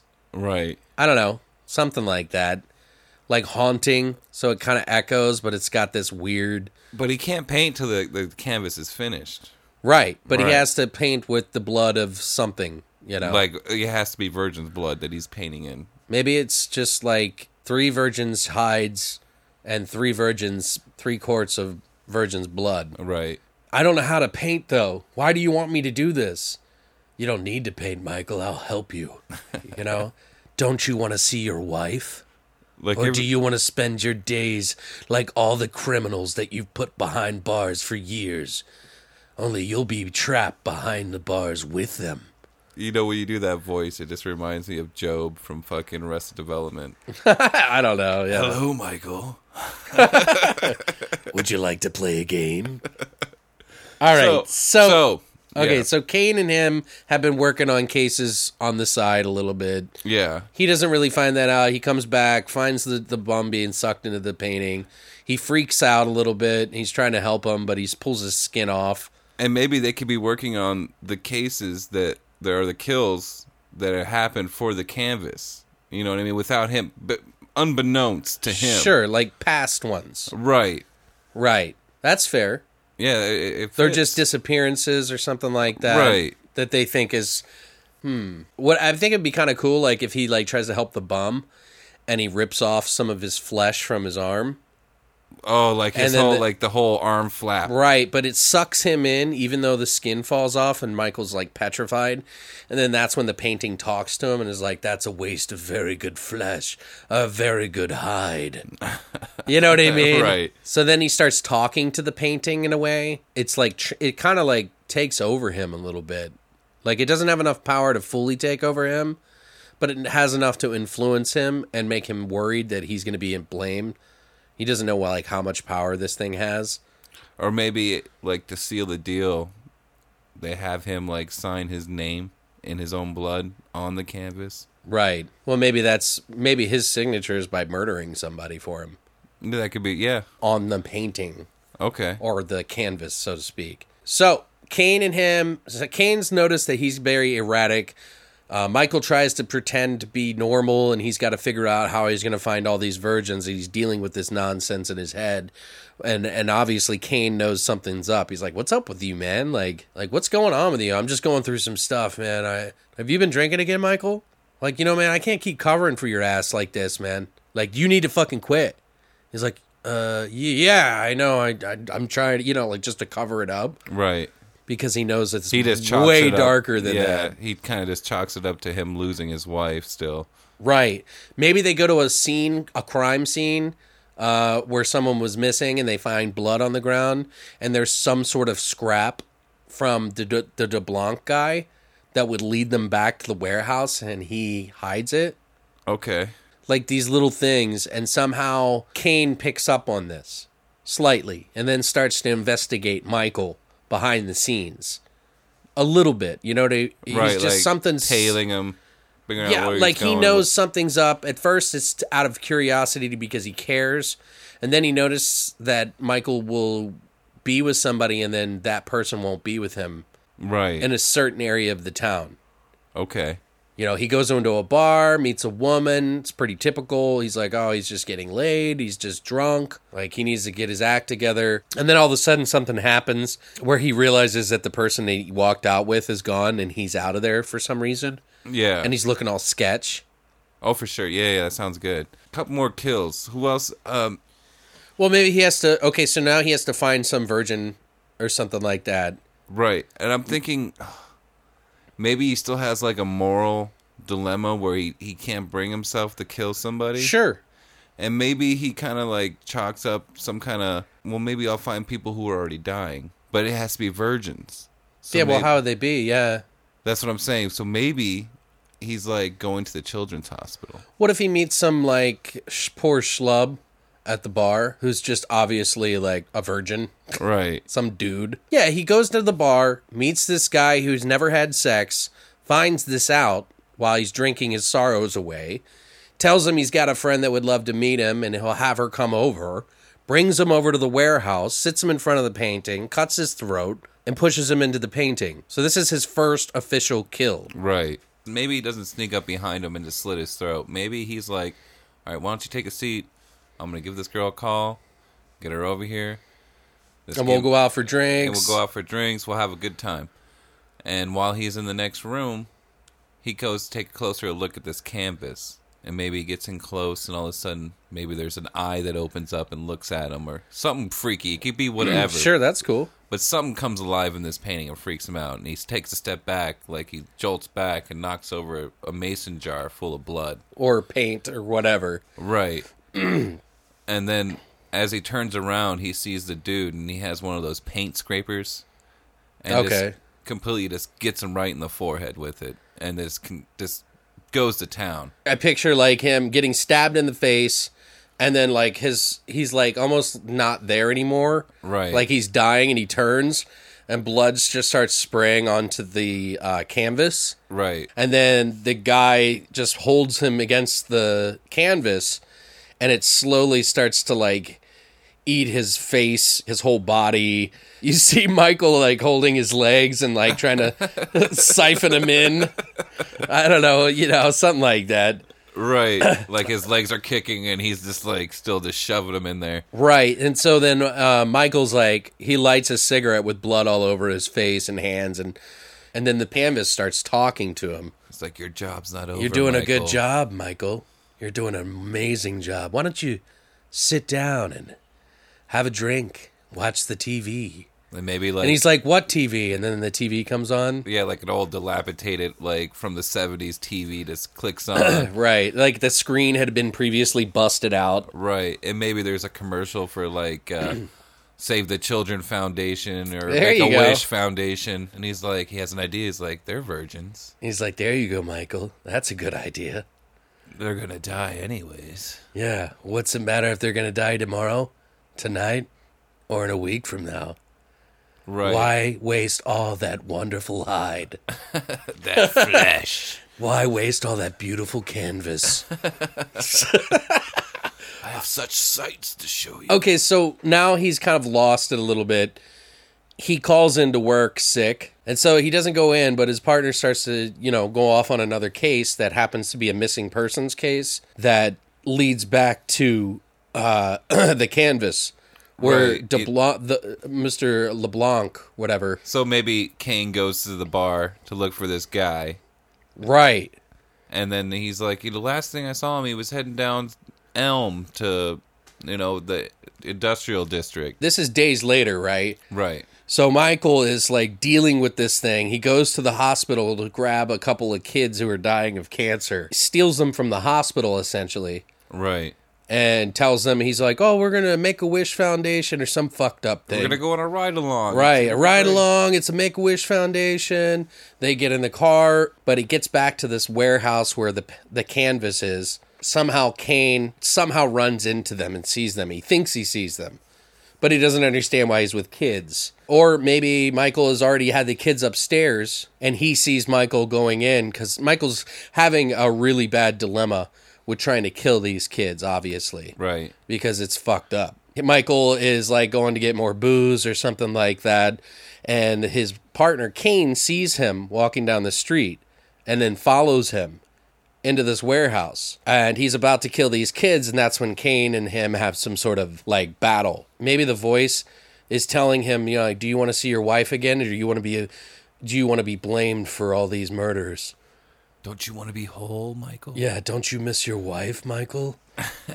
this is good. And so, okay, so so somehow Kane comes upstairs, finds all this blood all over the floor, and these kids are tied up and crying, and he's like trying to make them happy. Kane pulls a gun out on him. What are you doing? And then Michael turns around and somehow pushes his gun and it shoots the canvas. And maybe like the canvas like wails out in pain or something. Starts bleeding, right. and then everybody's like kind of shocked. Like him and Kane are both like, "What the, what the fuck?" And then Michael flips out because he knows that he wants to get his wife back. He gets worried that the painting's gonna die Okay. or the the canvas or whatever. Just just just a moment. Doesn't have- Right. and the only reason I'm saying this is that, that there's this scuffle. Right. So maybe he shoots and he, then the painting wails out in pain and, and Kane's kind of taken back by it. Right. And so Michael tries to grab the gun from him. Maybe there's an instance where Kane could be sucked into the painting somehow, but they fight and then Michael gets taken into the painting. Okay. instead and then the and then Kane gets the kids and then uh, he sets a fire to the place because he just doesn't want some, or a fire starts somehow. I don't know. The whole place goes up in a blaze but the kids and him are free. Maybe what happens is like they're scuffling and shit and he slams Kane against the painting and like the painting's trying to grab onto him. Maybe it grabs like the, maybe if the side of his face hits the painting and like as he's pulling away it just rips off like like the his flesh from the side Who, of his face. Yeah.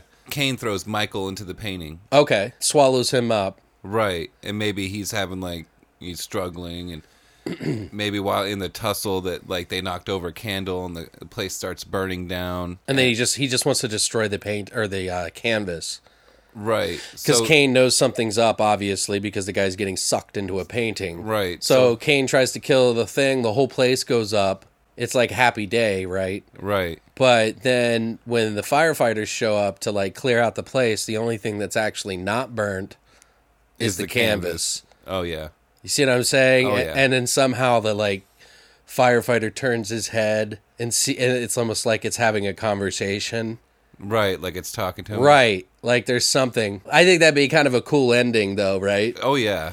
Yeah, I like it. Yeah. I I, would- mean, it's not the best one maybe we've done, but I think it's a pretty good one. It's pretty Yeah. dark and twisted. I think if we had time to actually like Flesh it out. Oh yeah. it would be an amazing I think it could be up there with 7. Right, but for the sake of time, guys, we're going to cut this one a little short. Now we got to come up with a tagline, so let's try to think of something really quick that we can come up with. Doesn't have to be elaborate, just something that makes sense. A living tapestry. Hmm. Be like even death is a living tapestry. I don't know. Living tapestry. I don't tapestry wouldn't make sense. It's a canvas. Right. So it'd have to be like Like beauty is in the flesh of the beholder. they say that life begins with a fresh canvas. I like that actually. Something like that. These are the canvases of our life. No. ain't yo paint by nu- this ain't no paint by numbers, motherfucker. Tagline. All the greatest paintings start with a fresh canvas. Oh, yeah. There you go. There we go. I think that works, right? Yeah. Oh yeah. I don't want to think on it too much. I mean, you know. But yeah, that's it. All right. So that is the canvas. All great paintings start with a fresh canvas. All right, so that's it for our grave plots, guys. If you don't already know, we've mentioned this a million times. We only have a few more entries left. We're going to give away a Blu ray or an Amazon gift card for a Blu ray or whatever you choose on Amazon. All you got to do is just give us a movie title. If we pick it, we're going to draw it out of a hat. And if we pick it, you win. And we'll let you know. And you can listen to the podcasts to find out. But as soon as we get it, we're I think we're at like eight. And we need twelve total for the uh, see and say thing. right. But that's it for grave plots, guys. Now we're gonna go ahead and step into our flesh and potatoes segment of swords and horror. We're gonna do that right now. Hey, don't poke me with that.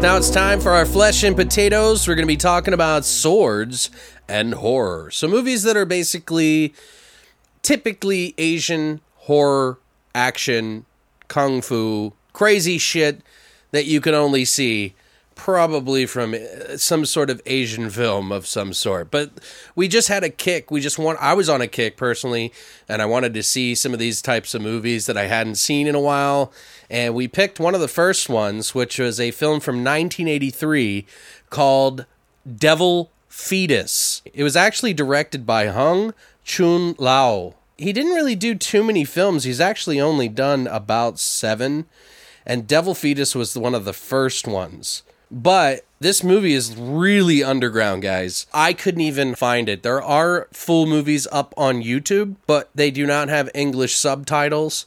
So I actually had to go find a guy who had a copy of it, and he says it was legal. I don't know. I just wanted to buy the movie and get a copy of it, and it was a DVD quality. It's almost next to impossible to find, though. I did like days of searching for it, try to get a, a way to find it to give you guys kind of an idea what the story is about, a woman becomes possessed and dies after a monster is released from an antique vase she had purchased. She won it at an auction. Uh, 12 years later, the monster is reawakened. First, he possesses the family's dog before moving on to the woman's nephew. So, what did you think of this movie? It, it had some great, you know, practical effects that you expect from kung fu films and that Right. kind of cinema.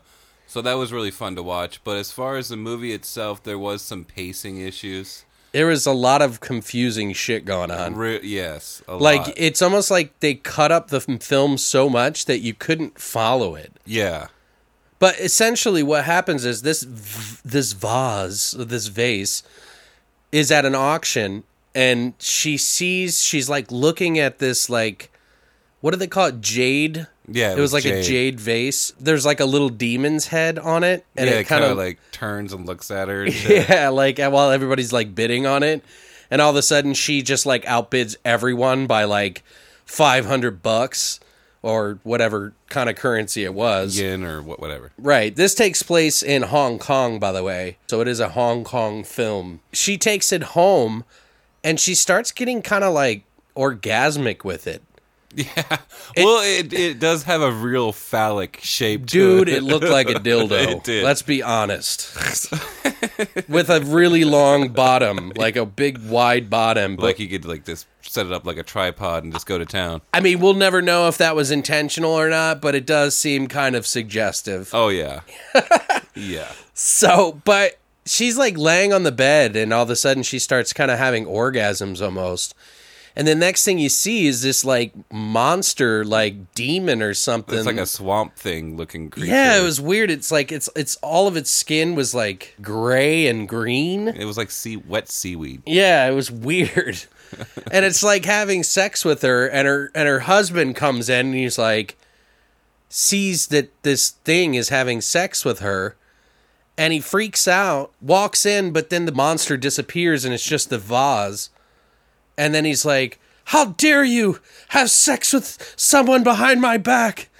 You know, and then he grabs the vase like as he kind of figures out that it's this thing that's like she's obsessed with Right. he slams it on the ground it explodes into this like puff of smoke and the next thing you know he's got like pieces of the vase stuck in his face and like literally in about one minute not even one minute like in No, 20 seconds his face just starts rotting and falling off like with worms and maggots and everything falling out of his face and he doesn't even realize that it's happening until someone points it out Right.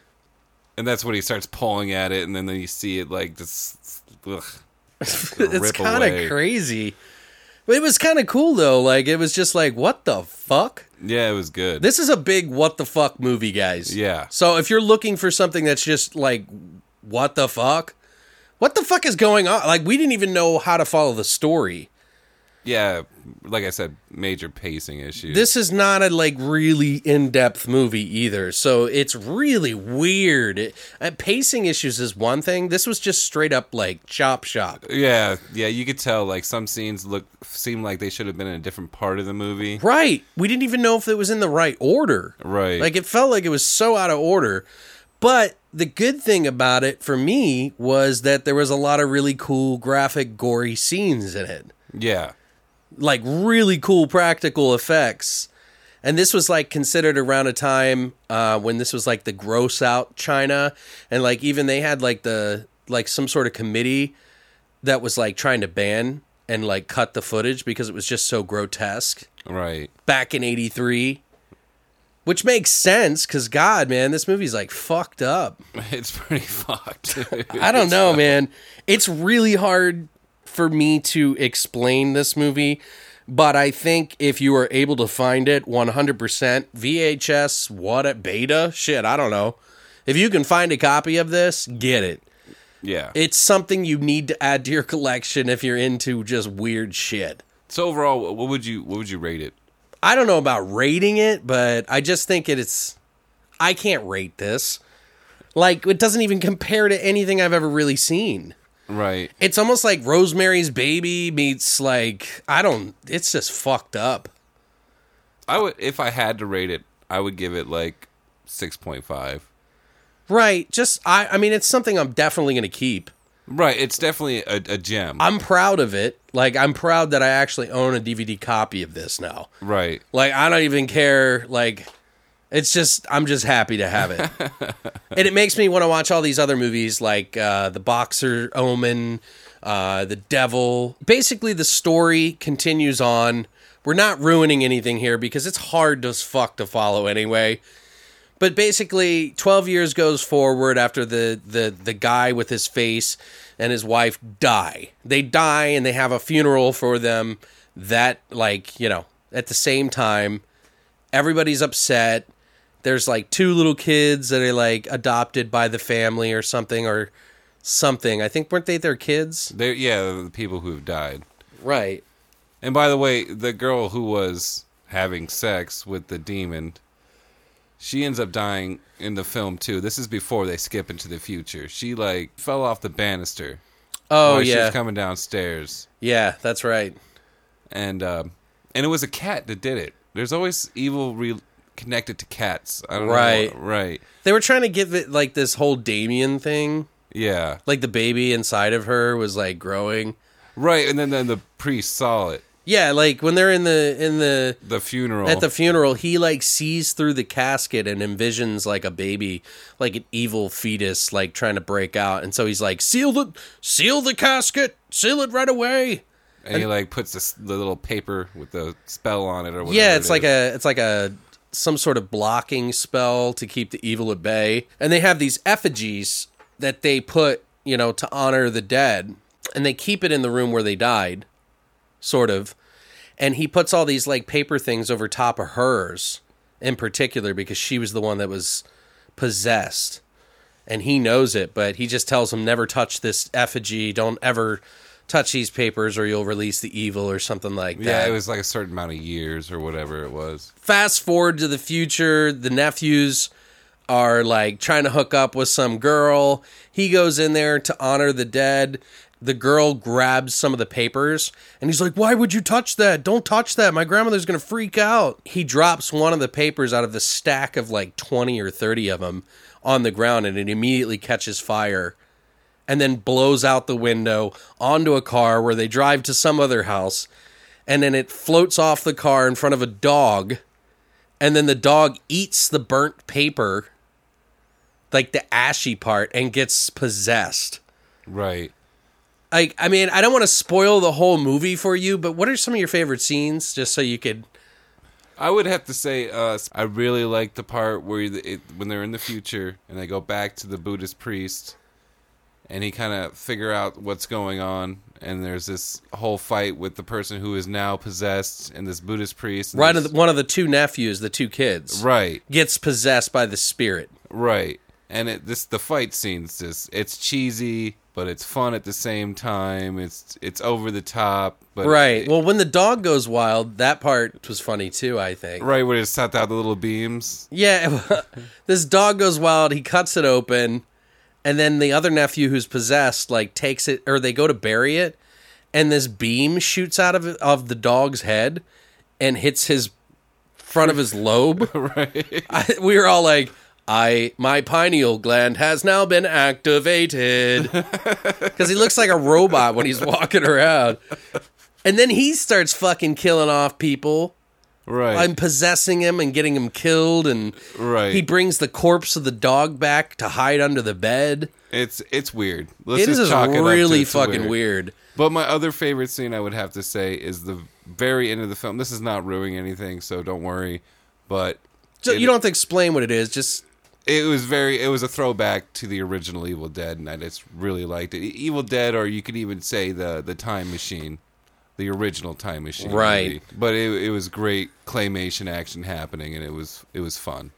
one of my favorite things is one of the possessed nephews. He like literally cracks open, and this demon is standing in his place. So his like skin sheds like some old wax. Oh yeah, yeah. and then they good. cut its head off, and all these heads start shooting out of its neck. It was very it was very uh the thing.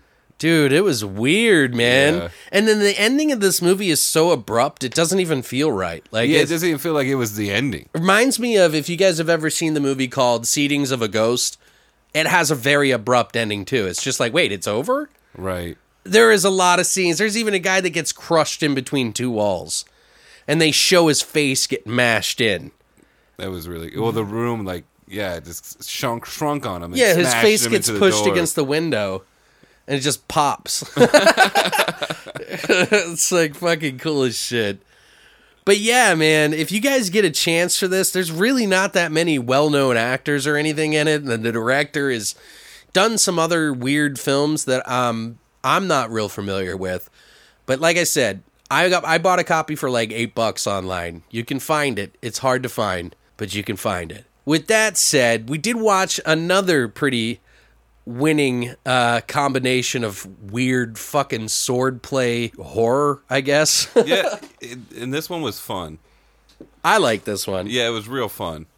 Uh, this one's called The Seventh Curse, which has Chow Yun Fat in it, actually. This one came out in 1986, by the way, and it was directed by Nai Choi Lam, who is actually the director. If you guys have ever heard The Story of Ricky, which is like this brutal, bloody, practical effects, like prison monster movie. I don't know how to explain it. Story of Ricky's awesome.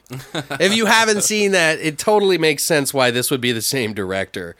But this director's also done uh, quite a few other movies too. Um, Saga of the Phoenix, which is another really weird movie. I showed you the trailer of that. Oh yeah, it was fun. It's got like animation, like claymation animation, and like weird alien bodies, like turning people turning into alien bodies, like weird shit like that. But this guy's actually a pretty good director, I think, for some of the weirdest shit you'll ever see.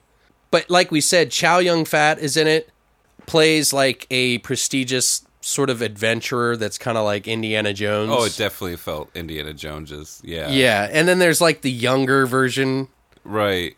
who's played by Siu-Ho Chin. He's kind of cool. He was in Mr. Vampire. There's like a whole series of that. Twin Warriors, Fist of Legend. Uh, he done he's done a lot. He was even in uh, Rigor Mortis, which is one of the most recent uh, movies that he's done.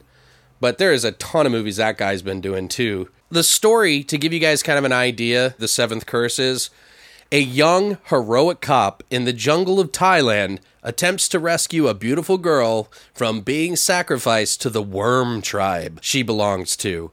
As a result, the cop is damned with seven blood curses which burst periodically from his leg and different parts of his body.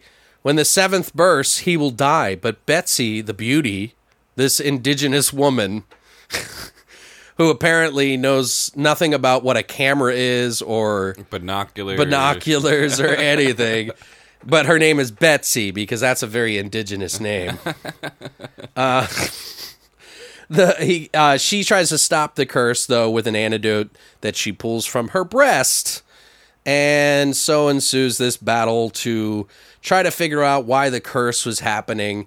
They go to some crazy wizard who's like murdering children by sticking them in a hole in the ground to feed the great dark one. Yeah, it looked like a trash compactor or something. It's Yeah, like, it was really cheesy, dude. it it really looked like two fucking blocks of fucking styrofoam. Styrofoam, yeah, yeah. that like somehow they painted up to make it look like stone. yeah, yeah, yeah. But they were just dropping kids in, like, all right, next one's up.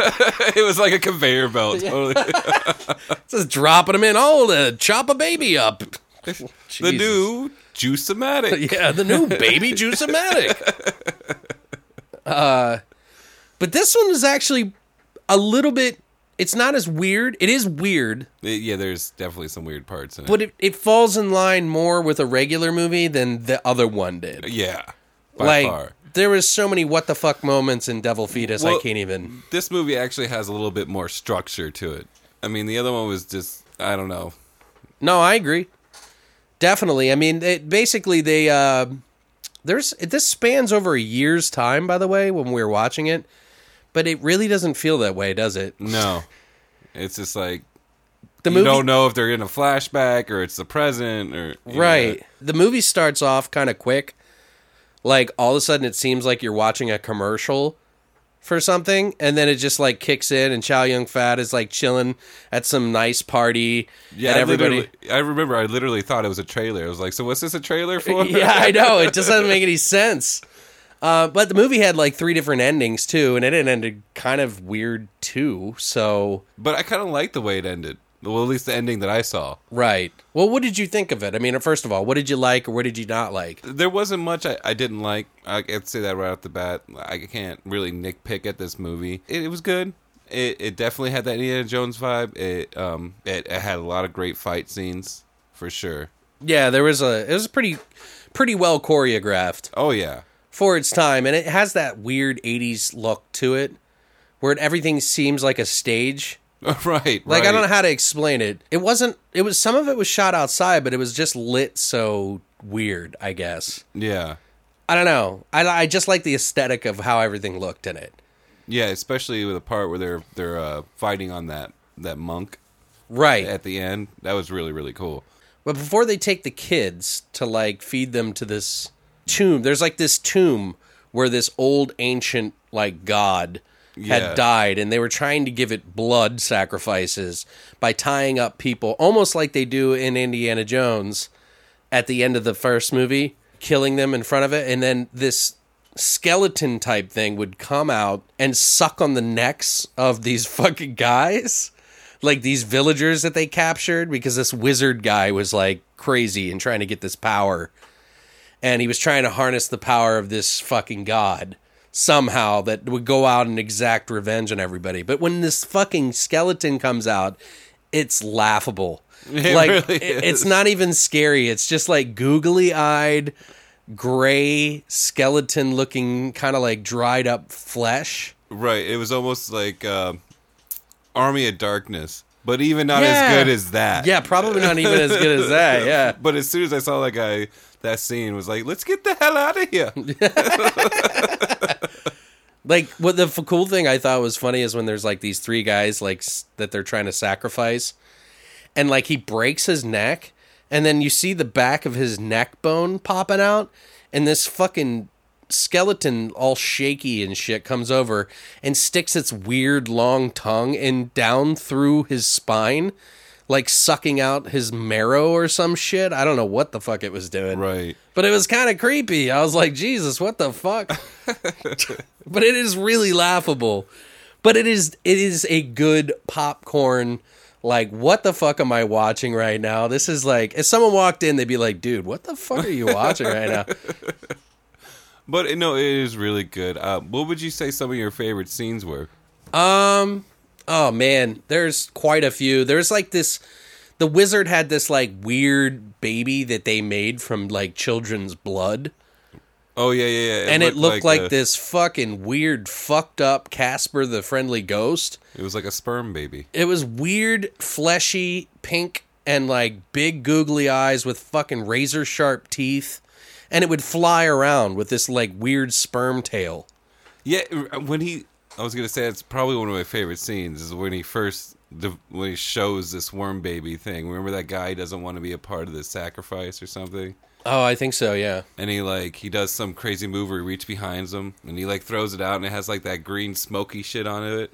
Like it just made me think of like Mortal Kombat, like it was Shang Tsung or something. Yeah, like, doing some it shit. is weird. It's like it's got its own. I don't know. I don't know how he was like harnessing the blood of dead children right. Or blood sacrifices to make this thing, and it would just like hide behind his like cape.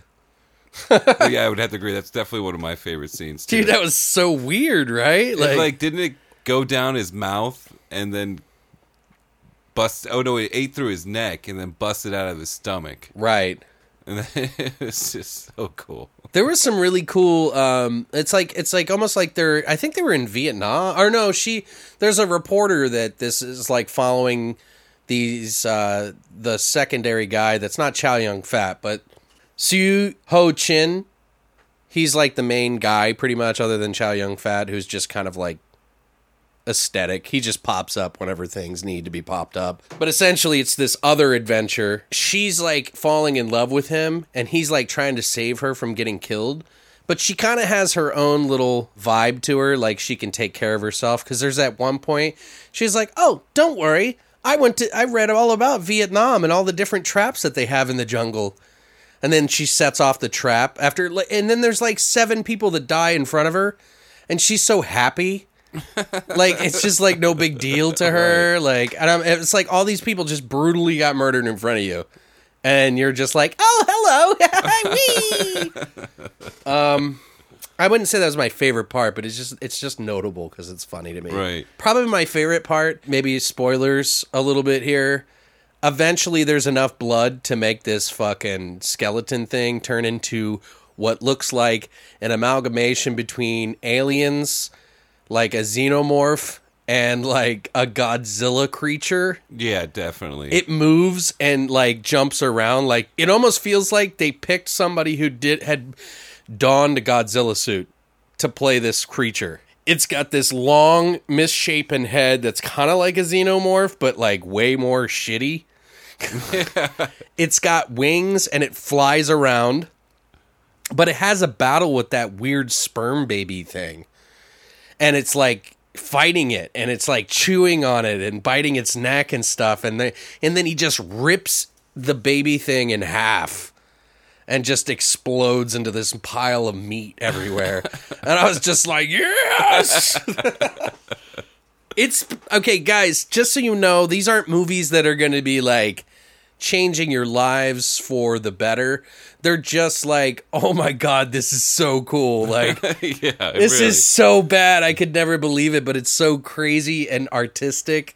It's it's just a gem.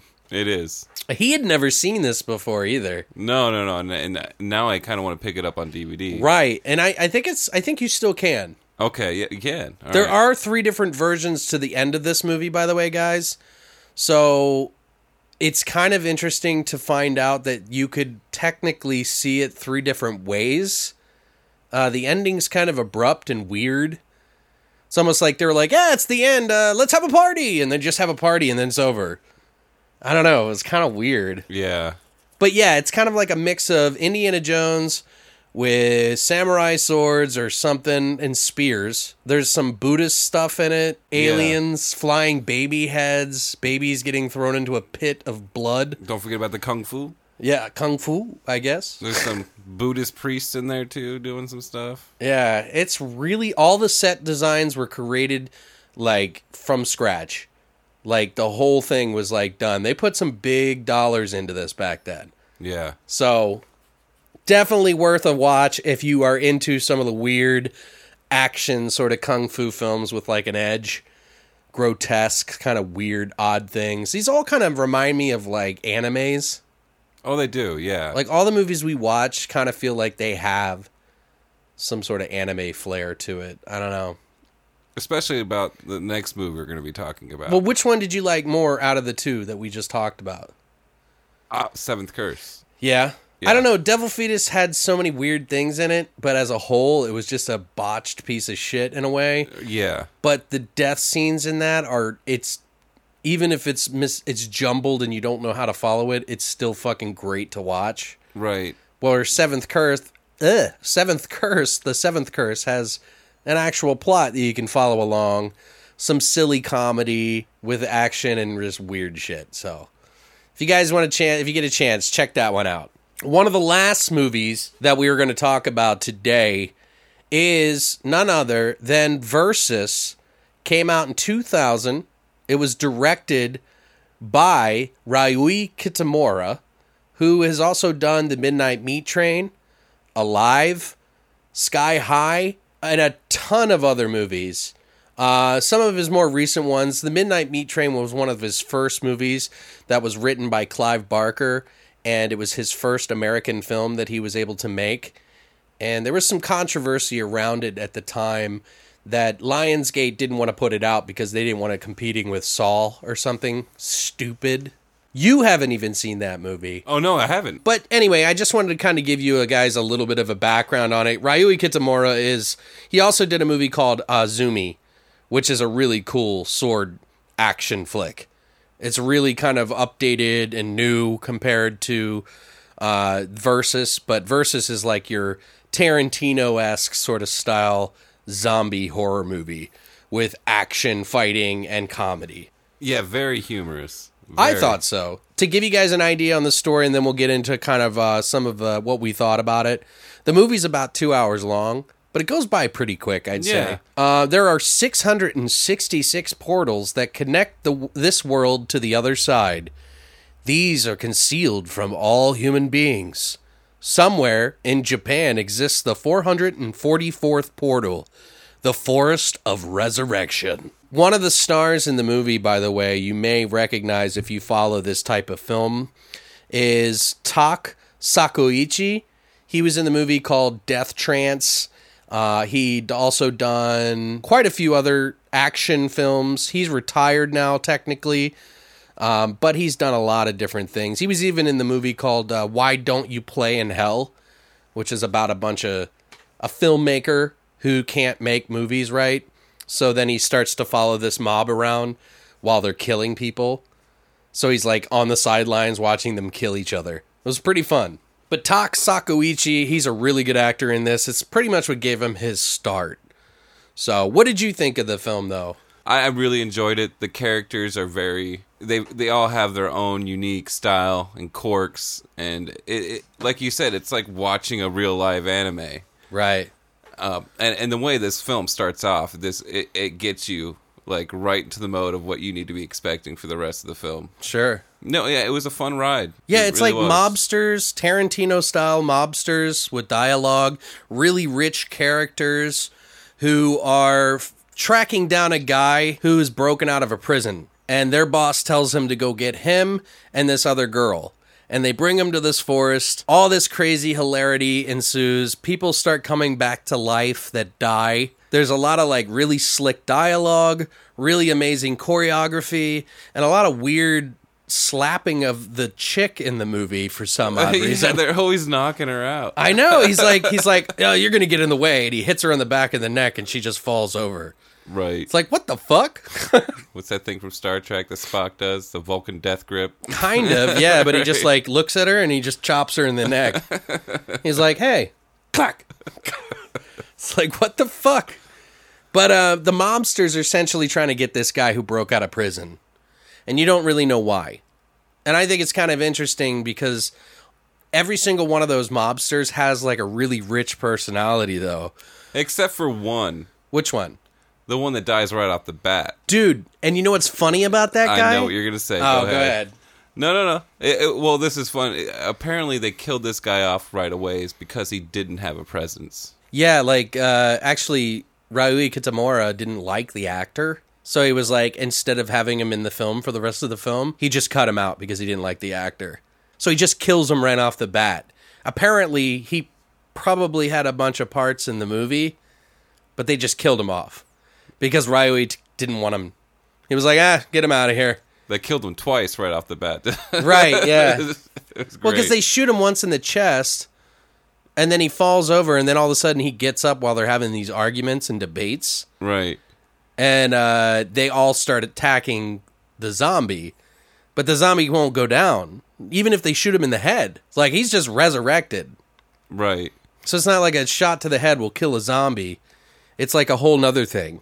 It's almost like voodoo or some shit. I Right. don't You know. need to completely eviscerate the body. right. They like they make a fucking like foot wide gap into his chest by shooting him. It's pretty cool how they do it. Like it's just there's some really cool setup shots that they had where they're like standing over the body.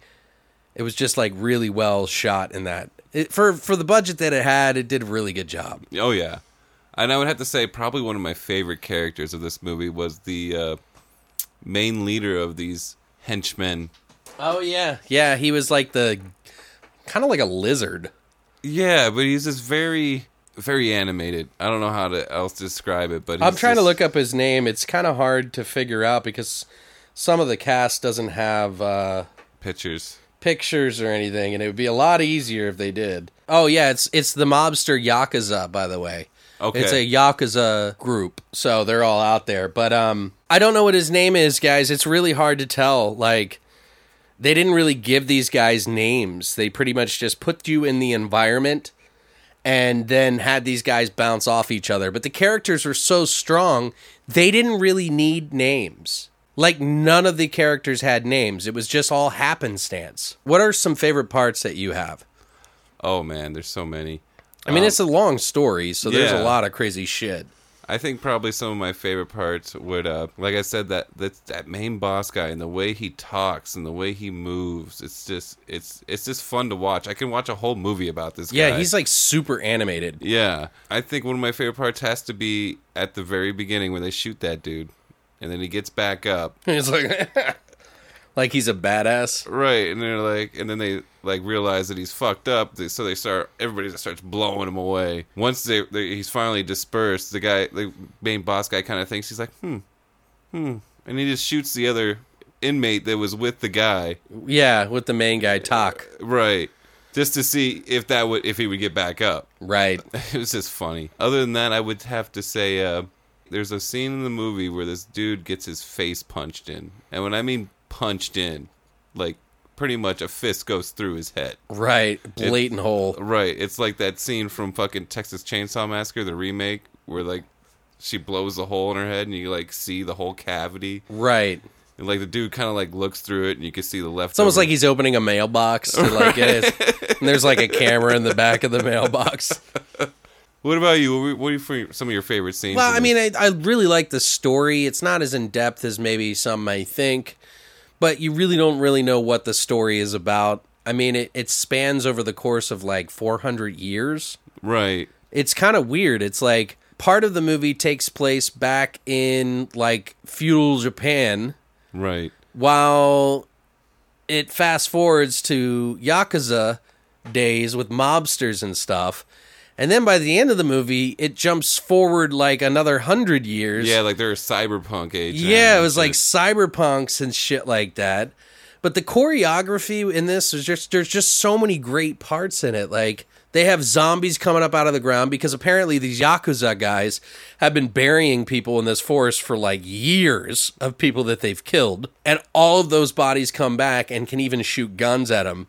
There's a scene where one of the yakuza guys has two zombies on either side pointing a gun at their head, at his head. And then he's just like, oh shit, you know, like I'm going to die here. And then he looks at one of the zombies and tilts his head to the left. And the zombie kind of follows him while they both have the guns pointed at his head. And then he just darts back, and both the zombies shoot each other in the face. I thought that was really cool. Um, it's very Looney Tunes. It really is. That guy that you you've been talking about, at one point he changes because like some of these people essentially there's two main guys, Tak Sakaguchi and this other guy Hideo Sakaki. He's like there's like an evil and a good guy. And it's like they're connected. They're considered resurrected and they can get resurrected if they die over however many generations or whatever till their body is like re what do they call that when they uh, Reincarnated. yeah, reincarnated. So he gets reincarnated and he comes back, but one of them knows about the past, the other one doesn't. And so they're like at this constant battle for power. Point I was bringing this up. One of them has the power to bring people, uh, give them his power. And so he kills them in order to give them the power. They turn into these like uber sort of like dying zombies that have they can use they can like turn into monsters almost and the one guy the crazy guy that that we keep talking about essentially gets on all fours and he's just like chasing people and fighting them with his feet and like crawling across the ground like some sort of crazy monkey or lizard Yeah, he's definitely doing a lot of lizard moves. Was, yeah he was like climbing a tree like ah! like some fucking crazy shit right there yeah, it's. It, I could definitely see why this is a cult classic. Totally. Um, it's really hard to pinpoint any favorites, but there is a lot of history on this movie. This is one of the movies that really kind of made Ryuhei Kitamura. He does have Heat After Dark. It was supposed to be the sequel to that, but the story morphed and changed, and they made Versus into something completely different. So uh, it's pretty interesting. Wasn't there some like uh like fun trivia where uh, the main actor, one of the main actors, was uh er, they were in a street fight. Yeah, basically, Tak Sakaguchi was supposedly some sort of street fighting guy, and he would like. I mean, this is the story. Right. But Kitamura said that during a street fight with Sakaguchi was involved in, uh, Kitamura offered him a role in his film after asking him if he'd rather fight in the streets or fight in his films. Kitamura later vouched as well that he met Sakaguchi during a street fight. So that's interesting. So I don't know how much truth is in it, but it's still a kind of a fun story. right. But it's actually also the debut film of Tak Sakaguchi, so it would make sense. He went on to do other a lot of other films, and he kind of became a pretty notable action star there for a little bit. There was a talk about having a sequel for the movie and a remake, an American remake version of it. But it seems like every time Ryuhei Kitamura tries to get something done, something stands in the way. And you were theorizing maybe he's just kind of an asshole. like in a good way. Like he's like stubborn with his art. Right. And, and and sometimes you need to be that way. If you have a, a particular vision, it needs to be Right. And he, he's not necessarily an asshole. He's just stubborn with his art right. because he knows what he's doing. Exactly. Um, he had bad luck with Midnight Meat Train. It got it was supposed to get a wide release, and it probably should have gotten one. Lionsgate didn't let him have it. He was supposed to be doing this movie called The Vessels. That never happened yet. That's still, I guess, supposed to happen. Yeah, it's in They've been talking about it since 2014. Uh, I think it was like April or May of 2013 or 15, 14 that they were supposed to do the Versus 2 sequel. Haven't heard anything about that. So I don't know what's going on with that. One of the last big movies that he did was Lupin. What is it called? Lupin the Lupin the third. Lupin the Third? It's either Lupin or Lupin. Yeah, I think it's Lupin. And it, which is kind of like a, a manga character, right? Yeah, yeah, it was a manga and an anime. Okay. I don't know. I like Ryuhei Kitamura. If you've never seen some of his other films, one of my other favorite films that he did was Aragami. It's literally a story of two guys in a room. One's a god, one's not. And then they get into this battle. But for a movie to take place in one setting, pretty much, and this back and forth is not an easy task. Right. But it's actually a pretty good movie, and we should sit and watch it sometime if you got some time, dude. Oh, for sure. I'm down. but yeah, man, of all the three movies, I would say that this is probably my favorite. Oh yeah. I love all of them. There's not a rat turd in the mix, but I think we did it in order of greatness. Oh, for sure. Yeah. But all of them have really great death scenes, guys. So if you get a chance to check it out, and if you haven't seen Versus, for Christ's sake, find a copy and watch the fucking thing. If you like action films of any sort, if you're a fan of practical gore effects and just fun entertainment, dialogue, and all that other stuff, you need to check it out. Is it a hard movie to find on DVD? Um, they had it on Blu-ray, and I wanted to get a copy, but it was like $30, $40. And I was like, I'll just wait till it goes down in price.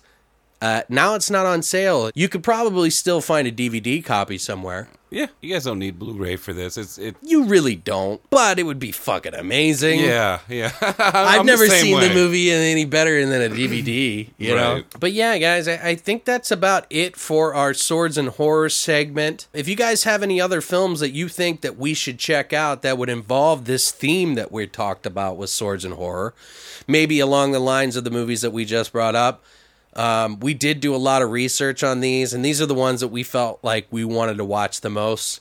And I can guarantee you, just because we enjoyed watching these so much, there's going to be a volume two, probably a volume three, and probably a volume four at some point.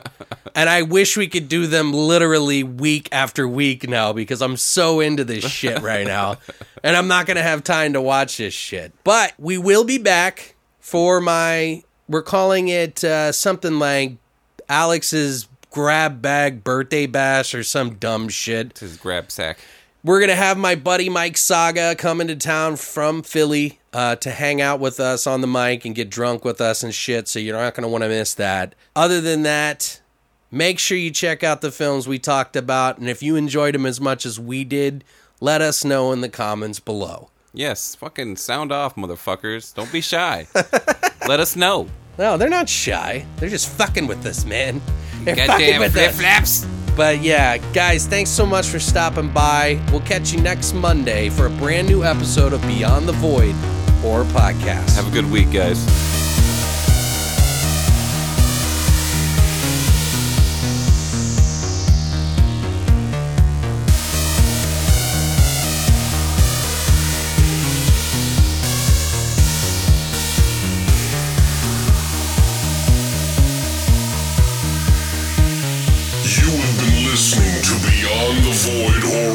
Podcast. Tune in every Monday for a brand new episode. Yeah, yeah, we changed the name already.